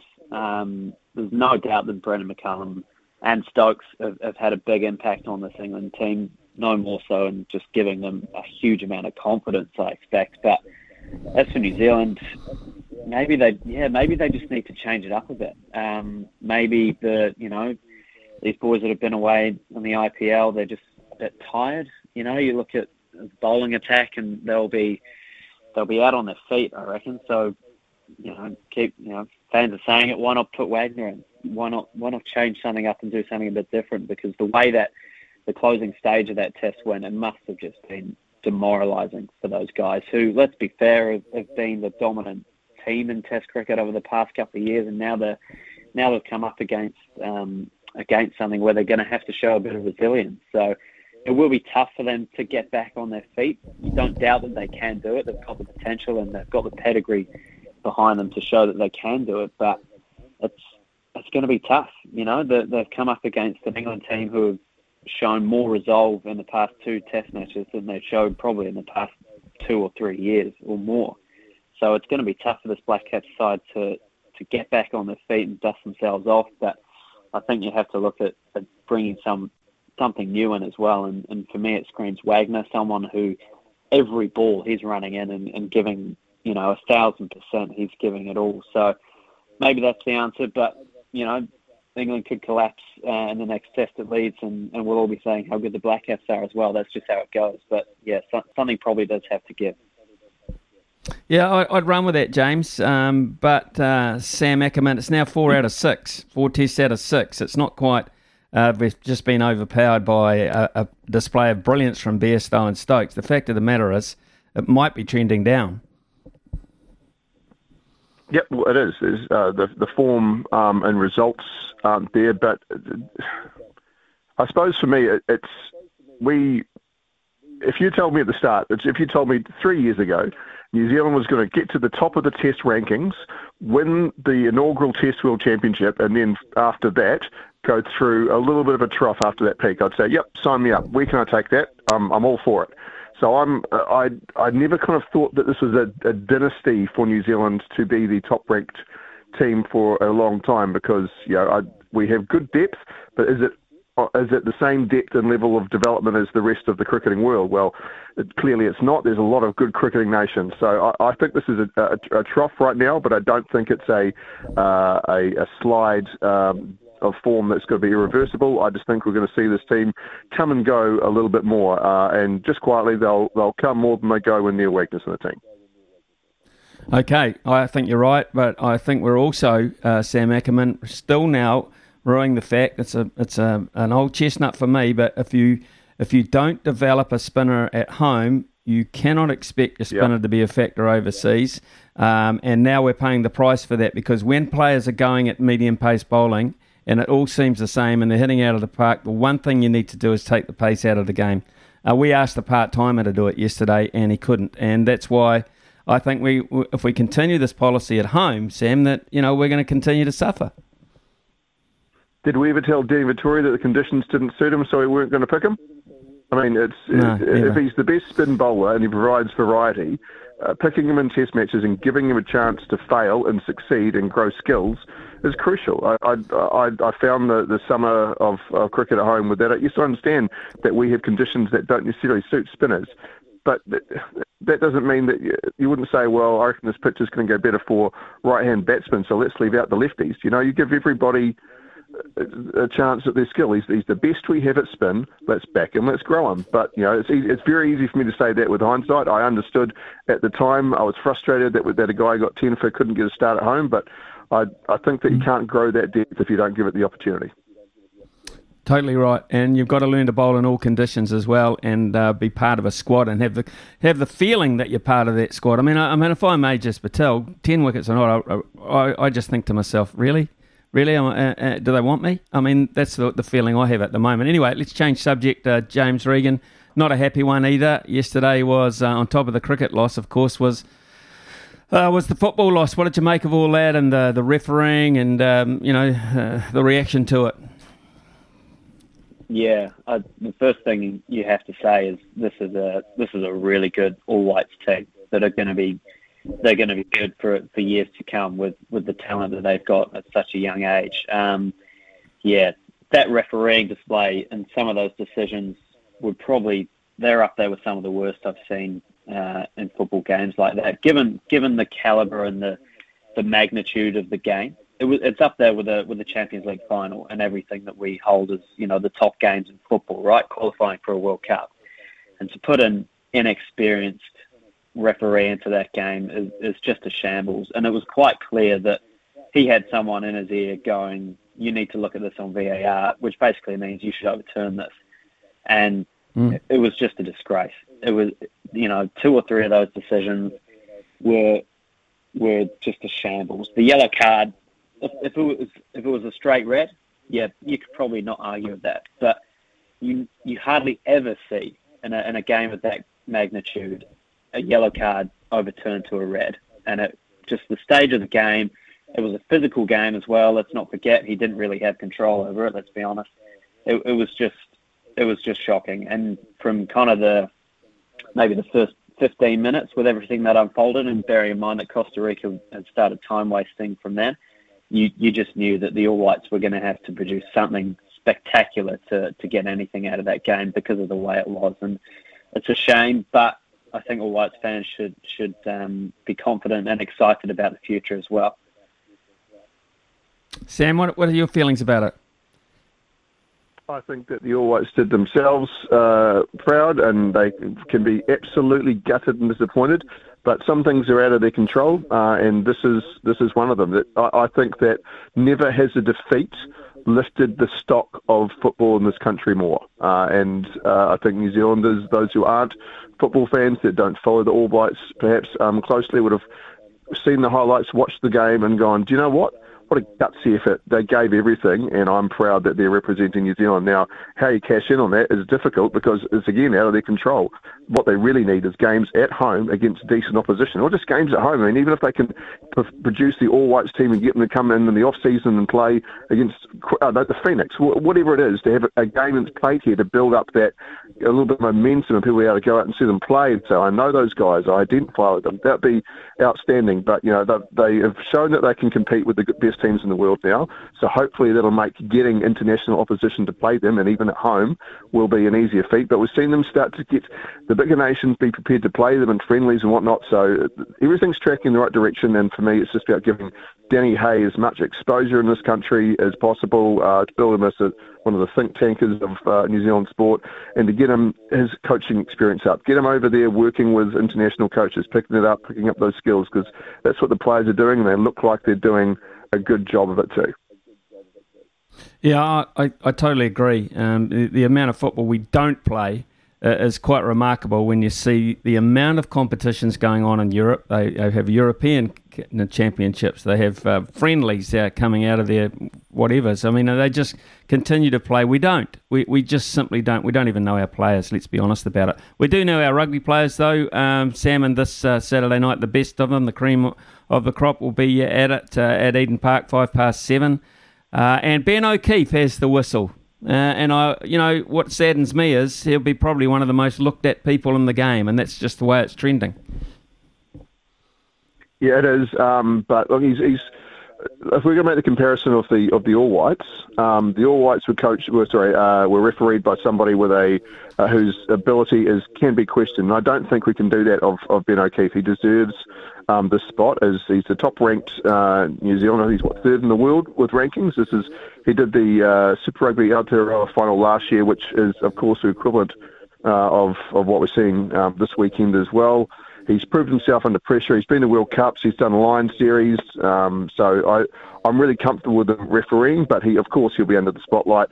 Uh, there's been a lot of big bad calls made in Super Rugby this year, and it's got a lot of people wound up. It does feel that in a lot of ways we're through the teething problem side of it, and, and the rugby has been to the forefront over officials in the past few weeks in, in a general term. So that's great. Um, I'm really confident that um, he's the right man for the job. But geez, you know, it, it is a, it's going to be a pressure cooker. Uh, Eden Park's going to be hopefully, hopefully completely packed and uh, a great atmosphere because it deserves it for uh, the football that's been done. And I just hope that we talk, while we're talking about uh, Ben O'Keeffe now, we're not talking about him come um, come Sunday and Monday. Correct. Uh, that would be my wish as well. My one wish is that we're talking about a brilliant game of uh, rugby. James Regan, Sam Ackerman, thank you so much for your time this morning uh, on those uh, various issues. And we'll have another panel tomorrow morning, Friday morning, at the same time. It is 10.43 uh, here on SENZ. Had uh, a few texts in this morning, including one from Liam that says, I think it's time Gary Stead moved on. We are too conservative and his team selections have been stupid recently. Oh, I don't think Latham deserves to be captain. The bloke's average against Australia, India, and England and South Africa is awful. He struggles to score runs in uh, against the big teams, and he's also too conservative. Uh, yeah, well, he is. Uh, I think he and uh, Gary Stead think along very much along the same wavelengths when it comes to match tactics. I don't think they're ever likely to set the world on fire with that. But up until this point, uh, when you come up against a, a, combination which clearly is of that ilk that want to make the game go forward very quickly, um, you've either got to um, adjust to it or somehow break up their rhythm, and we weren't able to do that uh, in either test match, really. I mean, they had a pretty good run chase first time round as well, didn't they? Uh, so uh, th- that's a big issue for us, uh, changing gear within a, a, test match, I'm sure. And you're right about uh, Tom Latham. Uh, it is time that he fronted up and scored um, in test matches uh, against the big boys. Uh, he's getting a, a, bit of a reputation as being a, a minnow bully, uh, scoring them at home and also against weaker opposition. So, yeah, it, it is time, and I, I just wonder how much in his particular case the form, the lack of form, etc., is re- relating to a captain who's been under pressure for most of the summer. Remember, we have not had Kane Williamson uh, in white ball cricket uh, only once uh, since November, uh, in red ball cricket once since November. Once, uh, our captain and Tom Latham has been carrying the can the whole time, and uh, he's been a part of the of some of these losses very much so, and his tactics have been called into question. So. That's an issue. There's no doubt about that. Sean has come in and said, I listened to the fifth day on SENZ uh, the other night. It hurt to lose, but I love the test as a context and a contest. But hopefully we came out of it better for the experience and do counter punch at Headingley. I expect we'll come back.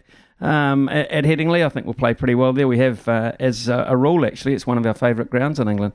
The problem is, uh, what are they going to do with the side? Are they going to uh, keep Will Young at the top of the order instead of in the middle of the order? I think um, and, and, then, of course, if Kane Williamson comes back in, what do you do with Michael Bracewell? What do you do with the balance of the side there? They've got some real selection issues. I mean, you cannot contemplate, you couldn't contemplate not playing Daryl Mitchell just because Kane Williamson is back. You just have to find a place for Daryl Mitchell. Goodness me, that would be uh, a real uproar if, if they couldn't do that, which means is Nicholls under pressure at the moment? I don't know. Um, and I uh, certainly Tom Blundell's uh, his place is not under pressure whatsoever. It is ten fifty one here on SENZ. We'll be back with Louis Herman Watt and the loveracing.nz update. Your home for everything thoroughbred racing. Visit loveracing.nz, racing's biggest fan. Just uh, waiting for Louis Herman Watt to uh, answer his phone so uh, we can catch up with him today. I can tell you, of course, that there are seven races out of Riccarton Park Synthetic today. The first to go at uh, 12.17. Uh, I haven't had the thumbs up if Louis is there or not. Uh, doesn't. Oh, it's just in the studio putting his headphones on. I can see that. Yeah, Louis. So uh, Canterbury Park today on the synthetic. Yes, yes. Uh, Virtuoso lad in race number. Hmm. Um, four, three, five. This is this is brilliant radio, isn't it? Um, sorry, Smithy, I can't, I can't find. Yeah, don't worry. It's only, don't worry. It's, it's, it's my, only my show. Don't worry about it. You, race you, race know. four, race four, virtuoso lad. I like it. And in last race, last race on the card, you, these synthetic tracks are they're really hard to work out. But I tell you what, there's a horse called mm. Twin Shot, which has so much more ability than its 12 starts for one win and two seconds would tell you. It can gallop the shooting to win gelding. Twin Shot in the last. Michael McNabb, great booking, and I just thought it was running on well enough last time that I'd give it another go. And then um, Smithy this weekend, the big jumps day at Waikato, mm. and and old um, Paul Nelson, of course, heads up over the hills and tries to hand it to the Waikato locals after he absolutely cleaned them up down at Hastings, didn't he? He did actually. I, I, think what he won the first five out of six there, so that was quite incredible to be perfectly honest. That you can have a, a, a strike rate like that. He's got a terrific jumper in the Cossack. Oh, uh, it really is. I mean, what for, carried seventy one or seventy two to win with it, with ease the other day. And I don't know bugger all about jumps racing, but what I do know is that it gives off all the signs that it's going to be able to get up from the hurdles hurdles to the steeples and not be stopped. And I think the two seventy or so, it's great money there as well. Okay, Louis, thank you very much for that. Uh, we've got to pop across now to uh, the TAB side of things and talk to uh, Pip Morris with uh, double header greyhounds today, the Cambridge and Addington meetings, uh, and the first at Cambridge goes Pip at 12.07.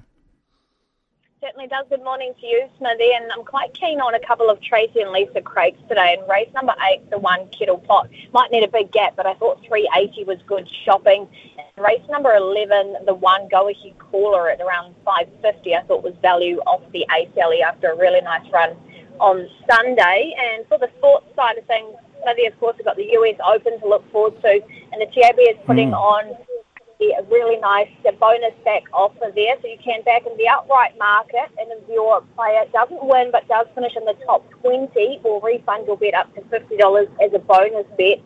And there's been a couple of nice plays as well. $1,000 on Sam Burns at $26, 1000 on Justin Thomas at 15 Highest bet count so far is on Rory McIlroy, followed by Cam Smith and Justin Thomas, and a big one on Ryan Fox, $200 at 201 Smithy to be the outright winner.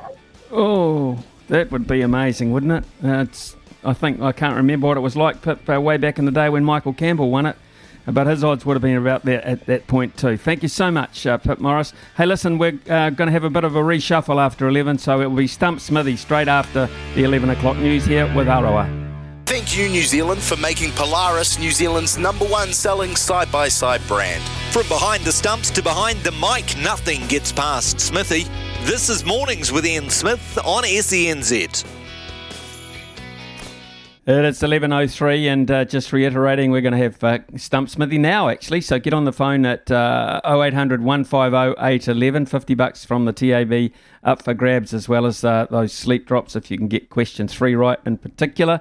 Uh, we've got a couple of categories this morning uh, that might interest you, they might not, but uh, certainly we're going to have it earlier. And the reason why is just like uh, we, the Black Caps had to make an adjustment to the last afternoon and they weren't able to do it. We can because Carlos is coming in after 11.30 this morning, Carlos Spencer, on his uh, Fight for Life uh, uh, story as well as uh, what he's been up to of late and looking forward to the Blues against the Crusaders because when you think about the Blues against the Crusaders as opposition, you think Carlos Spencer. I mean, you just have to in history. Uh, right, the lines are, are getting pretty busy now, so let's push the button, Logan. Ian Smith's had a good match here. Stumped by Smithy. Ian Smith really is top class at his job. Yeah, we are changing things up a little bit here on SENZ mornings today with Stumped coming in at 11 o'clock. It's just that kind of day, Smithy. It's full on, full noise today. Up for grabs today is a $50 TAB bonus bet plus some sleep drops. Daytime Revive. They are New Zealand's only specialist range of sleep and stress support supplements. Joining us first at the crease, we have Richie from Upper Hutt. Come in, Richie. G'day. How you doing, mate? How's everything up, down Rick? there? Oh, I'm slowly getting over the All Whites result from yesterday. Oh, mate, yeah. Well, I, I suppose going way back, are you a stop out supporter or someone? Who do you support locally down there, Richie? Have you got a side? Oh, it would be the Upper Hutt City Football Club. Upper Hutt City Football Club. Do they still play cricket at Maidstone Park? No, that's now um, AstroTurf. Uh, there's a rugby and a hockey or football pitch there. All right, okay. Thank God they dug up the pitch. It was a minefield. I remember playing a game for Central Districts against Wellington there, uh, Richie, and without a word of a lie, um, uh, we, the game started late, and uh, we started uh, in the, the, late in the first afternoon, and by the second afternoon, right, the game went the progress Yeah. that quickly. We played that poorly that we were having a beer in a pub in Palmerston North, which is about two hours away. So that's how Holy quickly we got beaten. Oh, it's a nightmare. You and Chatfield and Bruce Taylor got stuck into us on a minefield at Maidstone Park. Hate the place, Richie. So I I don't hate you though. I don't hate you, but we'll be trying. So, well, what are the categories today? What are the categories? The categories today for you, Smithy and Richie two, basketball and soccer football. Take your pick. Cool, I have to go soccer football. Oh, even after yesterday. Brave man, let's go. Still think there's got to be an investigation. Don't know about you, Richie. Uh, first question The All Whites will play Australia for the first time in over 10 years when they meet at Eden Park in September. What was the venue for that 2011 match?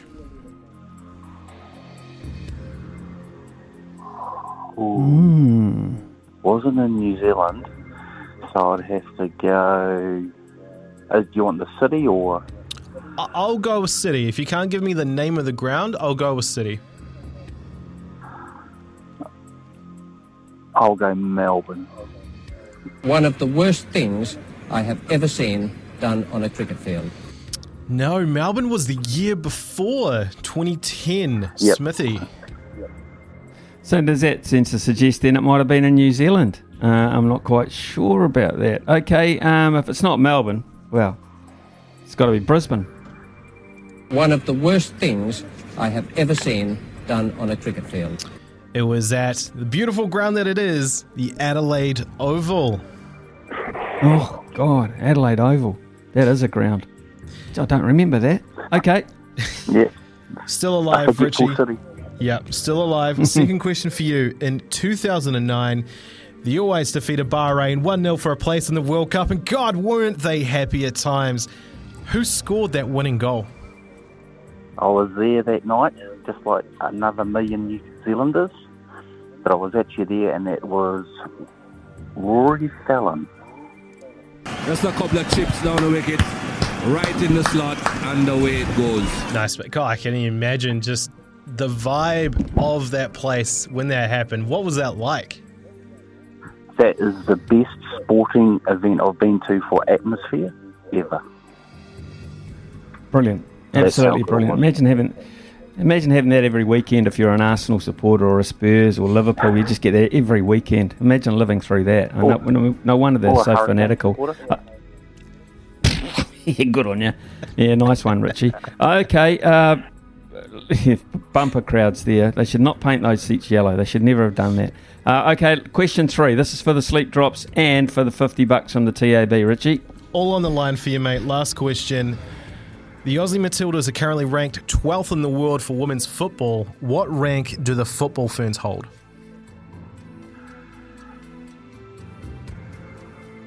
Twenty first. One of the worst things I have ever seen done on a cricket field. Whew, Smithy, I'll say that was a bloody good guess. Uh, I don't know if a stumping's on the line here. We'll see how you go. Okay, fair enough. Um, look, uh, 25's been a big number. We've used that this morning. June 25th is uh, coming up with uh, the uh, Kiwi test. There's 25 players in the squad, so 25 comes in threes, I reckon. Uh, they're ranked 25th in the world. One of the worst things I have Oh, ever seen thanks. done on a cricket field. This is uh, actually quite pertinent with Richie. It was 22. 22. Sweet. Good work, Smithy. Yeah, thanks very much. Yeah, what does people say good work when it, when I fail? That's about three times in a row that's happened, Richie. Anyway, the good news is the good news is that you have won the fifty dollar uh, bet from the TAB, the fifty dollar voucher, mate. So all the very best, um, and uh, I'm so glad that you to to find out that Maidstone Park uh, is no longer a cricket ground, in cricketing cemetery. Um, Richie from Upper Hutt, stay on the line, and the lovely Emma will get your details, and we shall get that um, money to you as soon as we possibly can. It is uh, eleven ten here on SENZ. Uh, cheers to you too. Have a great day. It's the Great Greyhound Racing New Zealand charity run.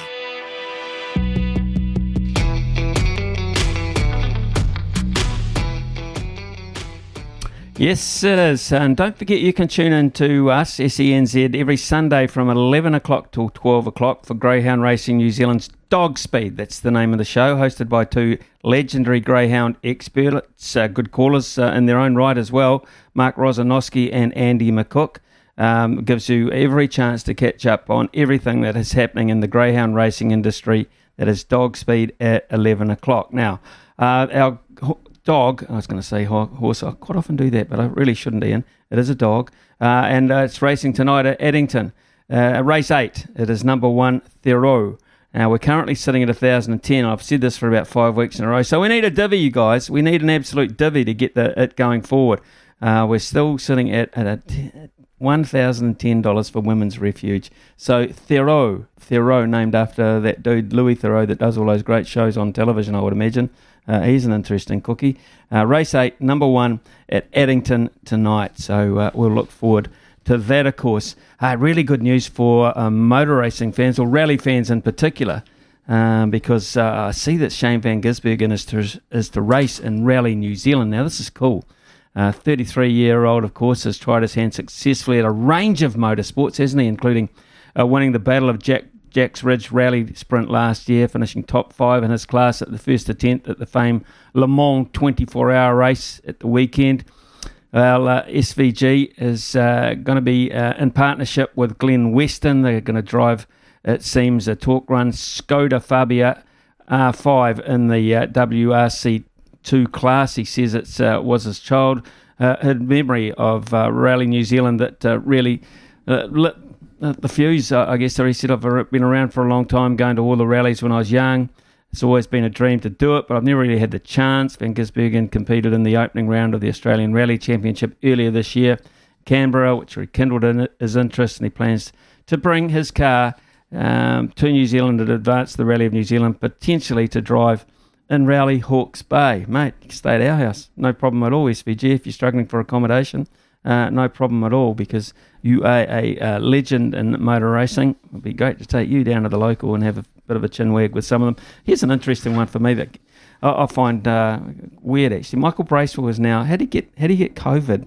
Um, if you're in a bubble, I, I, I, don't know. Perhaps he got it off the team physio Vijay Vallabh, who's got it. Maybe he got it off the strength and conditioning coach Chris Donaldson, who has got it. Uh, but anyway, they're in a bit of a mess, aren't they? A bit of a mash unit, uh, the Black Caps at the moment. Quite uh, concerning in that regard. Uh, Kane Williamson should be uh, okay uh, to play at Headingley. He's uh, pretty much over his. No Jamieson, no Cameron Fletcher. So we've got Blair Tickner, Dane Cleaver going into the squad out of the Central Stags. But it, it is a, a, bit of a, a, mash unit there. And you would imagine the worrying thing, because the physio uh, attends to most players throughout the day for various reasons.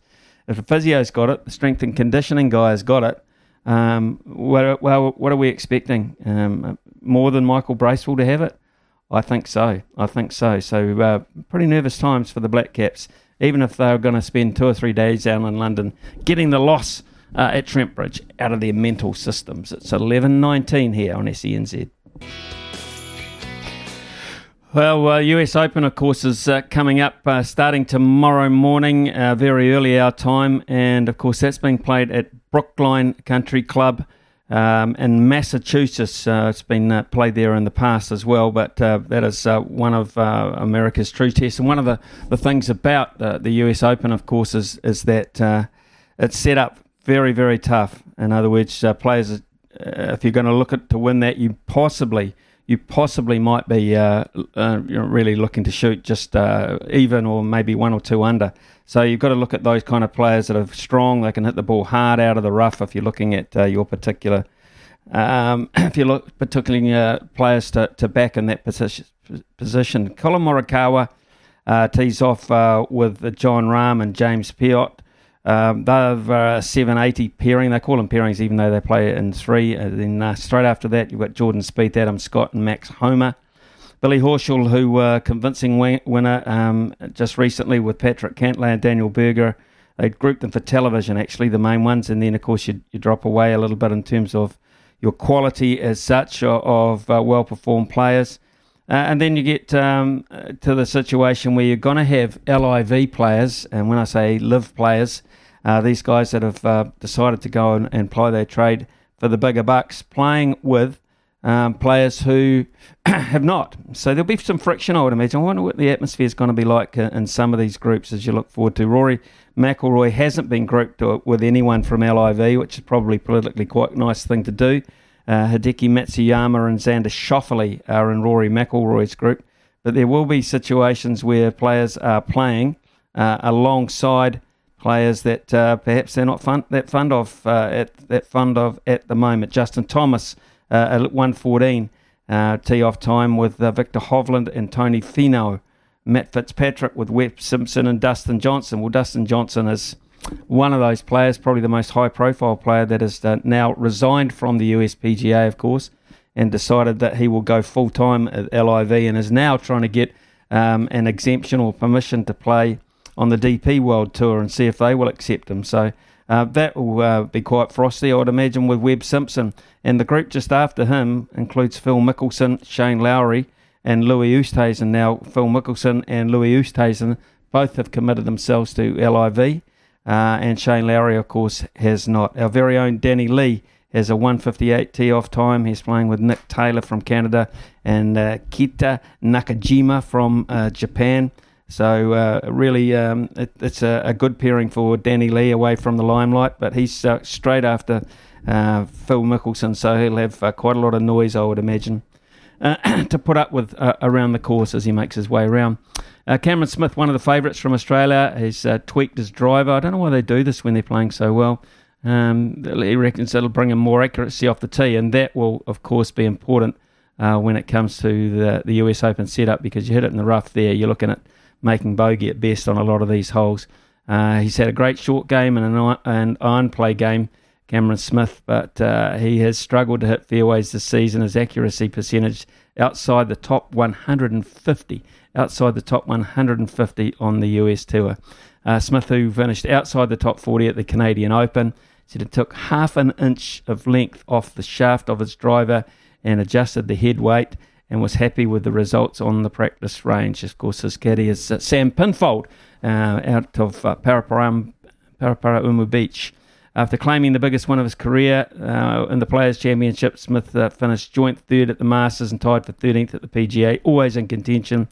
Um, and he is saying that uh, Ryan Fox, of course, and uh, we just mentioned Danny Lee's tee off time, both in the field. So we've got a, a fair amount of interest in this particular US Open.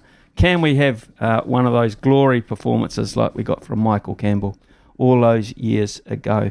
It is uh, coming up to 11.30 here on SENZ and it's time to head across to Aroha with our latest update.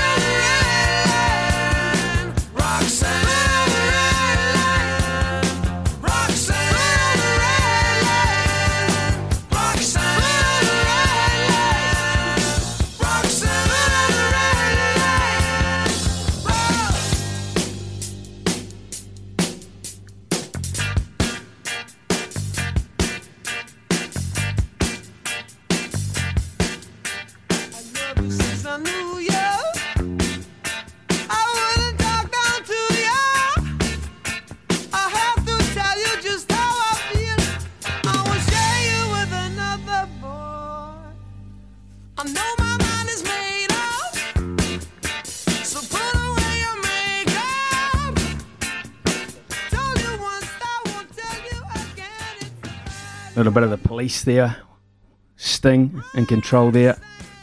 And the reason why we're playing that is we uh, having problems getting hold of Carlos. So we're going to do that tomorrow.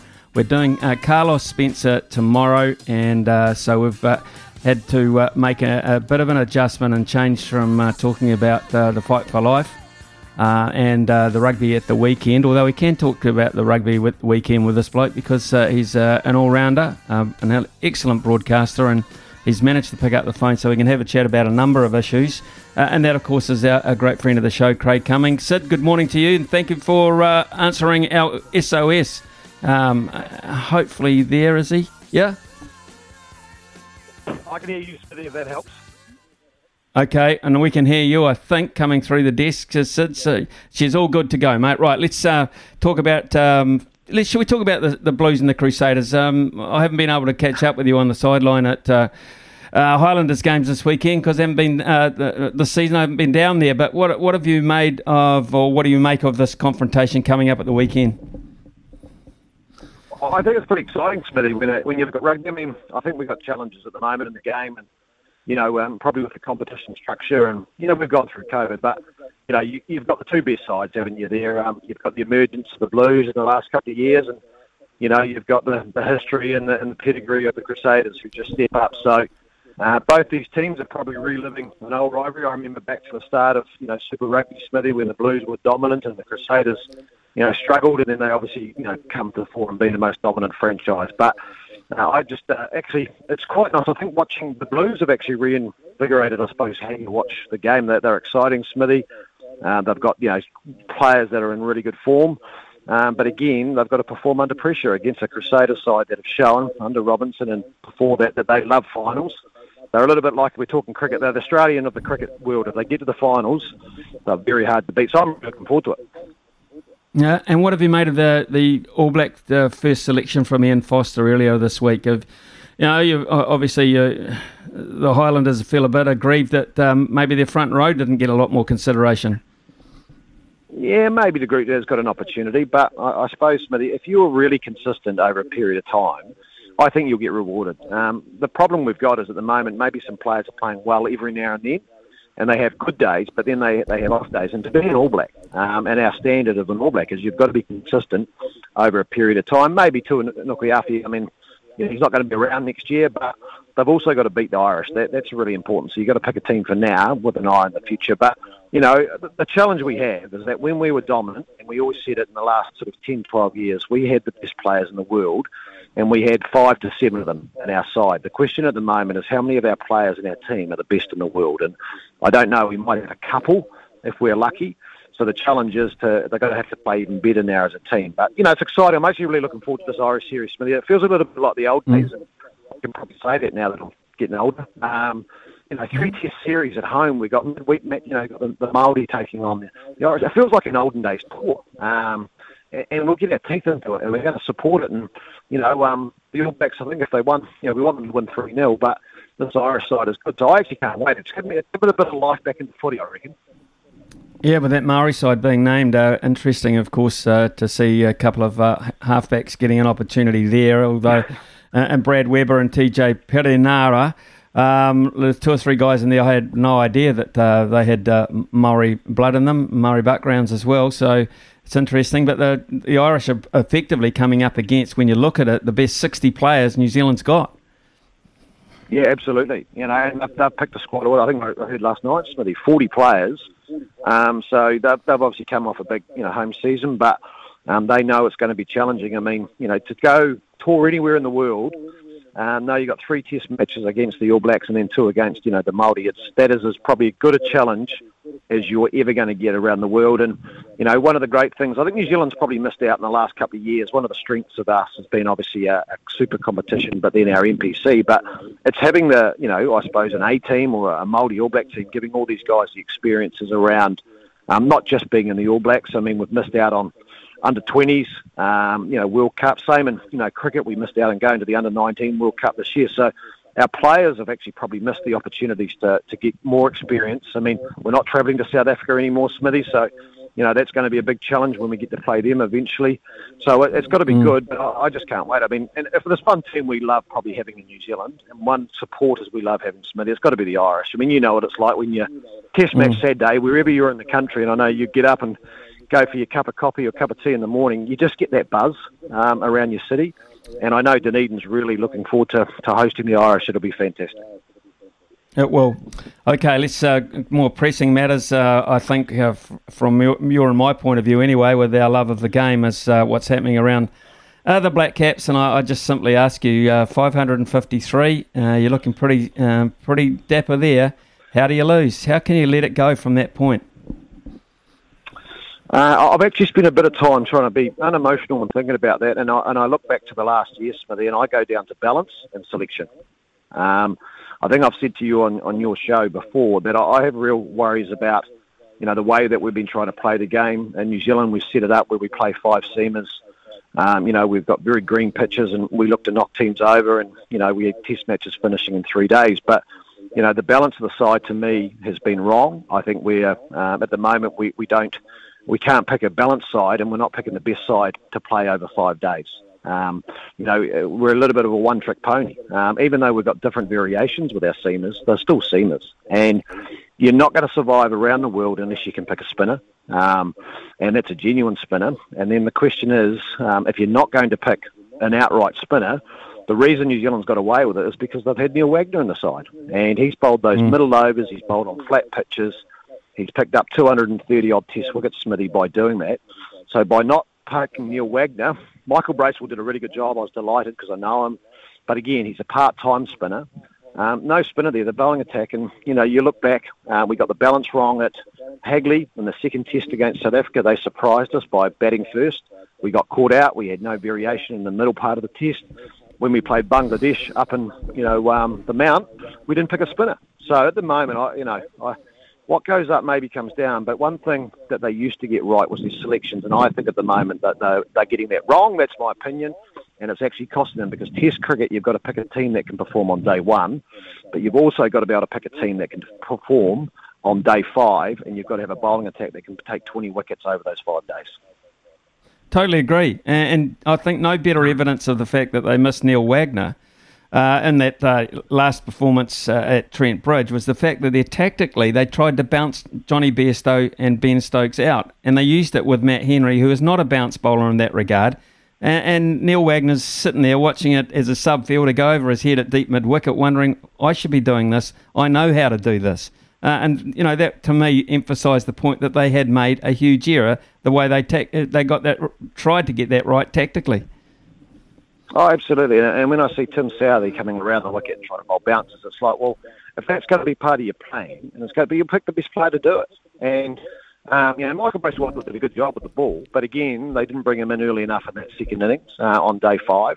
But you're right. I mean, that's. I mean, Neil Wagner. Go and look at his record. Um, and the reason it's it's created a false front because when we look at the balance of the side, we haven't needed a spinner because of New Zealand. Two reasons. One, our conditions, but actually when things did flatten out, Neil Wagner just got the ball and said, I'm not going to give it to anyone else. I mean, he'd bowl 10 overs in the middle session and bowl seven in the last session. Um, and he just did all that work. And I mean, Smithy's got 200 test wickets doing it. So unless he's no longer good enough, um, which is not the case because he's yet to. He can also swing the Duke ball. He did that last year over. Remember in the in, in the in the two Test matches over there and in, in the World Championship, he's, he's swung the new ball. So he's not just a one-trick pony, um, but he gives you that option when things flatten out. And as we know in England, uh, the pitches might be a bit green, but they do flatten out. They change compared to what's like New Zealand. And they just, to me, that's that's the biggest thing. If, if they look at the game, yes, they scored 500, but to be able to win that Test match, and they always were going to go out and go and win it because they were one 0 down. You've got to take 20 wickets, and you've got a guy there who's picked up over 200. I keep saying it at a strike rate not far off Hadlee, um, and they're not playing him. And I just, you know, that's the interesting question. I'd like an answer to that. Well, he, he cut loose straight after tea, Jonny Bairstow, um, and the reason why is because they, they discussed it apparently, and Baz's message was uh, through Stokes said, "We win, we lose, we do it our way. A draw is off the table." Now, uh, you know, 12 months ago, England didn't do that when Root was captain. Of course, uh, they wouldn't even take on a, a challenge in a test um, that uh, they really did need to win. They, they and they, this time round under this leadership, they do. So all of a sudden, the world has seen now very openly what England uh, intend to do. Yeah, that's right, and it's a great example. I mean, you know, you see these things, and I, I hear Smithy, and we've got a lot of chat, chat around sport. I mean, Brendon McCullum, I don't even know if he's a level two coach. You know, I don't even know if Brendon McCullum would do paperwork. I don't know if he'd do emails. But what he does is he's a great people person. You, you and I know that, and, and our listeners know that. That he and what he does is what he's he just walked into that shed, and he's just the greatest thing you can do as a coach is give your players confidence. And if you give your players confidence, you're going to always get the best out of them. Now, if they're not good enough, they're not good enough. And you'll find that out. But the greatest thing as a player, when you're sitting there and you get told, right, in some ways, this is the only option you've got, boys. Um, and girls, if you're coaching the girls like I do, and go out and do it. And if we fail, if we miss out, we miss out. But hey, what's what's the what's the, the worst that can happen? We can lose. But what's the what's the t- alternative? We can go out and do exactly what they did in that test match. And hmm. what Brendon McCullum, he's, he's not changing the world, and he's not sitting there with his computer open, and he's not probably doing a whole lot of stats. He'll still have his tactics. Don't get me wrong. But what he's doing is he's just telling the guys to go out and back themselves, and he backs them and go out and try and do something special. And they're doing it. And look, look what happens. And that just comes from being a good person with good relationships. It does come from that, um, which is interesting from uh, from my point of view, and I, I just hope that we're not uh, going on a downward slide here because it uh, for us in particular, it, it sometimes takes a, a, long time to get out of, and people already coming through um, on our show this morning, texting in particular saying uh, Gary Stead's got to go. I think that's a bit knee jerk at this stage, isn't it? Oh, it is. It is absolutely. I mean, um, you know, the other thing, yeah, Steady's a pretty smart man. I mean, he, he he'd be looking at stuff, and uh, but one thing he does control, along with the captain, when you're on tour, is your selections. So you know, I mean, the guys are still playing. You know, we're still scoring 500 runs, Smithy. You know, you, you look at our side. Um, you know, our top order did enough to win that game. Um, they got enough runs to win the game, but again, it comes down to the selection of the team and um, making sure that they've still got and they've still got wonderful bowlers. You know, there's no problem there at all. I mean, Trent Boult, you know, they and they couldn't predict that Jamieson was going to break down, but um, those things happen. But they've just got to look at their selections and probably make sure that they're really clear and understanding what they're doing. But you know, look at Mitchell. You know, gone. Oh, he's probably nearly our most valuable player now in all forms of game, Smithy. I mean, you know, to go to mm. England and get 190, another 100 at Lords, not out 60 in the middle order. We were, we were a wee bit concerned when Ross Taylor finished. Well, you know, Mitchell stepped up. Um, you know, Kane was injured, but um, or had COVID, but you know, our top order's looking pretty good. Our, our middle order's looking really good. We've just got to get the balance right, and that'll be the things. And um, you know, I'm sure Kane had an input in that, but he wouldn't have been at the ground. Um, so that's one challenge because when it comes to the decisions that have been made for the playing 11, Tom Latham has been part of that. And I know Dawley was very strong in saying maybe Kane should finish the captaincy and it's time for Tom Latham to take over. Well, Tom is part of that decision making, so I'm sure they're sitting down now and actually working that out because um, you know they need to sort it out because at the moment I think in the last 12 months they've got it wrong. Tom Latham, um, people are saying that he's a bit of a minnow bully. It's time that he fronted up against the big boys. Uh, do you see it that way? Um, you look at his record; it, it, it's pretty damn good. But uh, is it against the, the key teams?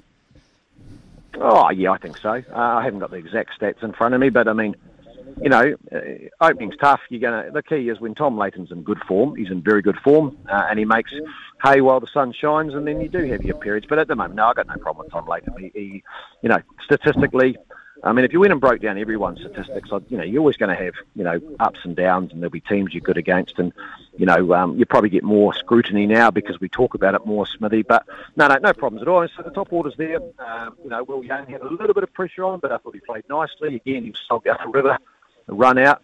Um, so there's no real problem. We've got the skill, we've got the quality there, and I know they've got the drive because that's what the Black Caps are around. But they're just at the moment. And the other thing is, Smithy, we're not we're no longer chasing. People actually we're at the top of the tree. People want to knock us over, um, whereas we can't just mm. sort of sneak in the back door anymore and, and turn up. No, we're happy to play New Zealand. Oh, hang on, the bloody just giving us a bit of a hiding. Uh, we're the top dogs now. We, everyone's no longer taking us lightly, and they, they want to take us on, and uh, and they want to beat us because they know if they're beating us, they're a good side. So maybe they, that table's just turned a wee bit, which is a little bit different psyche for us, and, and being used to that as well. Probably had uh, you know said uh, over the course of two to three weeks while we were wondering who was going to be the new White Ferns coach. Uh, probably 30 to 40 texts um, across the board saying, why isn't Craig coming the coach? Um, can you tell us why? Were you, were you ever approached? Were you ever interested in it? In it? And if, if not, what do you intend to do now? Are you going to hang in there with your, uh, your ladies' teams, the Sparks down south? Yeah, I've had a few questions. Um, yeah, just pretty simply, I didn't apply, Smithy. Um, uh, many reasons, um, but and I'm also pretty excited that um, you know the new coach. Everything I've is very exciting, and he's got a, a, great resume. So no, I didn't apply for it in the end, Smithy. There's a, a few personal reasons why I, I, didn't put my name forward. I obviously didn't guarantee uh, anything was going to happen. Um, I, I, also sort of feel like I, I, got to still develop a little bit from a coaching point of view. So I'm really keen to lead the Sparks. For another year or two, and, and maybe if the opportunity gets uh, arises, Smithy, in the next couple of years, maybe you know can get involved if it pans out with the new coach and with the White Ferns, we'll get some get some development in there and actually understand that environment and uh, help develop me. But um, in the end of the day, I had to make a decision. Um, and I just thought at the moment not quite ready to put my name forward. So um, it's not that I missed out, um, and certainly um, you know, there's a few personal reasons why I didn't do that. But I'm also very flattered that a lot of people thought I could be you know, the person to do that job. But um, you know, you're a long time in coaching, but you can also be a, um, taken out of the coaching pretty quickly. And I just want to make sure that if I ever put my name forward for whatever job it is, Smithy or whatever role, that I'm 100% Mm-hmm. confident that I'm ready to be the best that I can be and make a huge difference. And um, you know, I just want to a couple of more things maybe trying to achieve with the Sparks and um, and as a head coach and develop in those areas. And then um, you know, you never know that the next time it comes around, um, you know, might put my name forward. But yeah, very kind of your listeners to, to say that I should be that person. Do you, you think Ben Sawyer, the incoming one, might try and ring Amy Satterthwaite at some point? I mean, he's got to keep that door open, doesn't he? Well, she's retired, Smithy. So, I mean, she's still going to play domestic cricket, and it won't be the first time that a player has retired and then unretired. So, um, yeah, that, that'll be really interesting. I mean, as I said, everything I've, I've heard, I actually met Ben um, when he was over here with Australia when I've been commentating. So, um, from all accounts, and they had camp, and I'm catching up with my White Ferns tomorrow to do a bit of work with them, uh, aligning with what they've been doing at their camps. So, um, you know, it's tough because he didn't get a say probably in the contracting group, and he didn't get a say even probably in the team game, the com games. But the chances are he'll get a good chance able to, to assess things um, over in the com games and then then start to put his thing on it. But you know, um, you know, I look at someone like Amy. I, I didn't buy into all this farewell stuff and, and farewell tour. Um, the challenge is, I still think Amy Satterthwaite is still one of our best cricketers in the country um, in all Mm. forms of the game. That's my opinion. And if I was wanting to pick the side tomorrow, would I probably would I want to pick her or have her available for selection? Uh, I would. But you've also got a plan for the future. Um, but we've, um, you know, to say so. It'd be an interesting space. I'd say, you know, Amy Satterthwaite comes out to domestic cricket, goes out and goes 100 100. Smithy, I reckon, um, you know, if, she got a call maybe from Ben at some stage, look, are you available? And I want to pick you. Um, yeah, it'd be really interesting. I, I would be surprised if she said no, but I haven't spoken to her, nothing like that. There's no inside word there at all. Um, I just know if I was coaching that side that I'd love to have Amy Satterthwaite available to be selected. Yep, I, I absolutely, totally agree with you. My wish is that, from your point of view, she doesn't get 100 100 against the Otago Sparks because I reckon she will. I, I honestly believe she will. Oh. I, I do think she'll she'll bulk up on runs. I have no doubt about it. Oh, I know. I know. So I don't go, I, I, I just get remiss at congratulating her on a career um, because, you know, one thing um, I've always got on very well with Amy and um, even when we were in commentary, used to come in the commentary box, Smithy, and you've seen her and she, she was, you know, Mm. such a, an awesome person and, and a real leader in the women's game and, and as a cricketer. And I did then say to her, now my problem is I've got to try and work out how we're going to get you out domestically, so please take it easy on us. So you did right. And, you know, I have a debate with you as a cricketer. Your last few years, you, you know, when, even when you know you're not going to play for New Zealand, you sort of create another drive. You sort of, another wheel starts turning and you just go, right, I just want to score as many runs as I possibly can. So hopefully uh, when we play um, the Cantabs that uh, maybe Amy might be, she might have COVID or something for that week, Smithy. It might, might save us a headache. Good on you, boy. Hey, listen, thank you very much for answering your phone, helping us out. Um, you know what it's like in radio. Um, things happen and you have to make plans, and uh, I'm glad that you were part of our plan this morning. Uh, Uh, Sid, thank you very much, uh, and uh, we'll make sure that you are suitably reimbursed in the normal manner. Uh, thank you, and have, have a terrific have a terrific rest of your day, my friend. Thank you. Thanks, Smithy. Anytime, anytime. For logbook servicing you can rely on, you need to make the right choice. You need trained professionals who are fully qualified to service your car according to manufacturer's specifications. For real peace of mind and a nationwide warranty, book in or book online at repcoservice.com.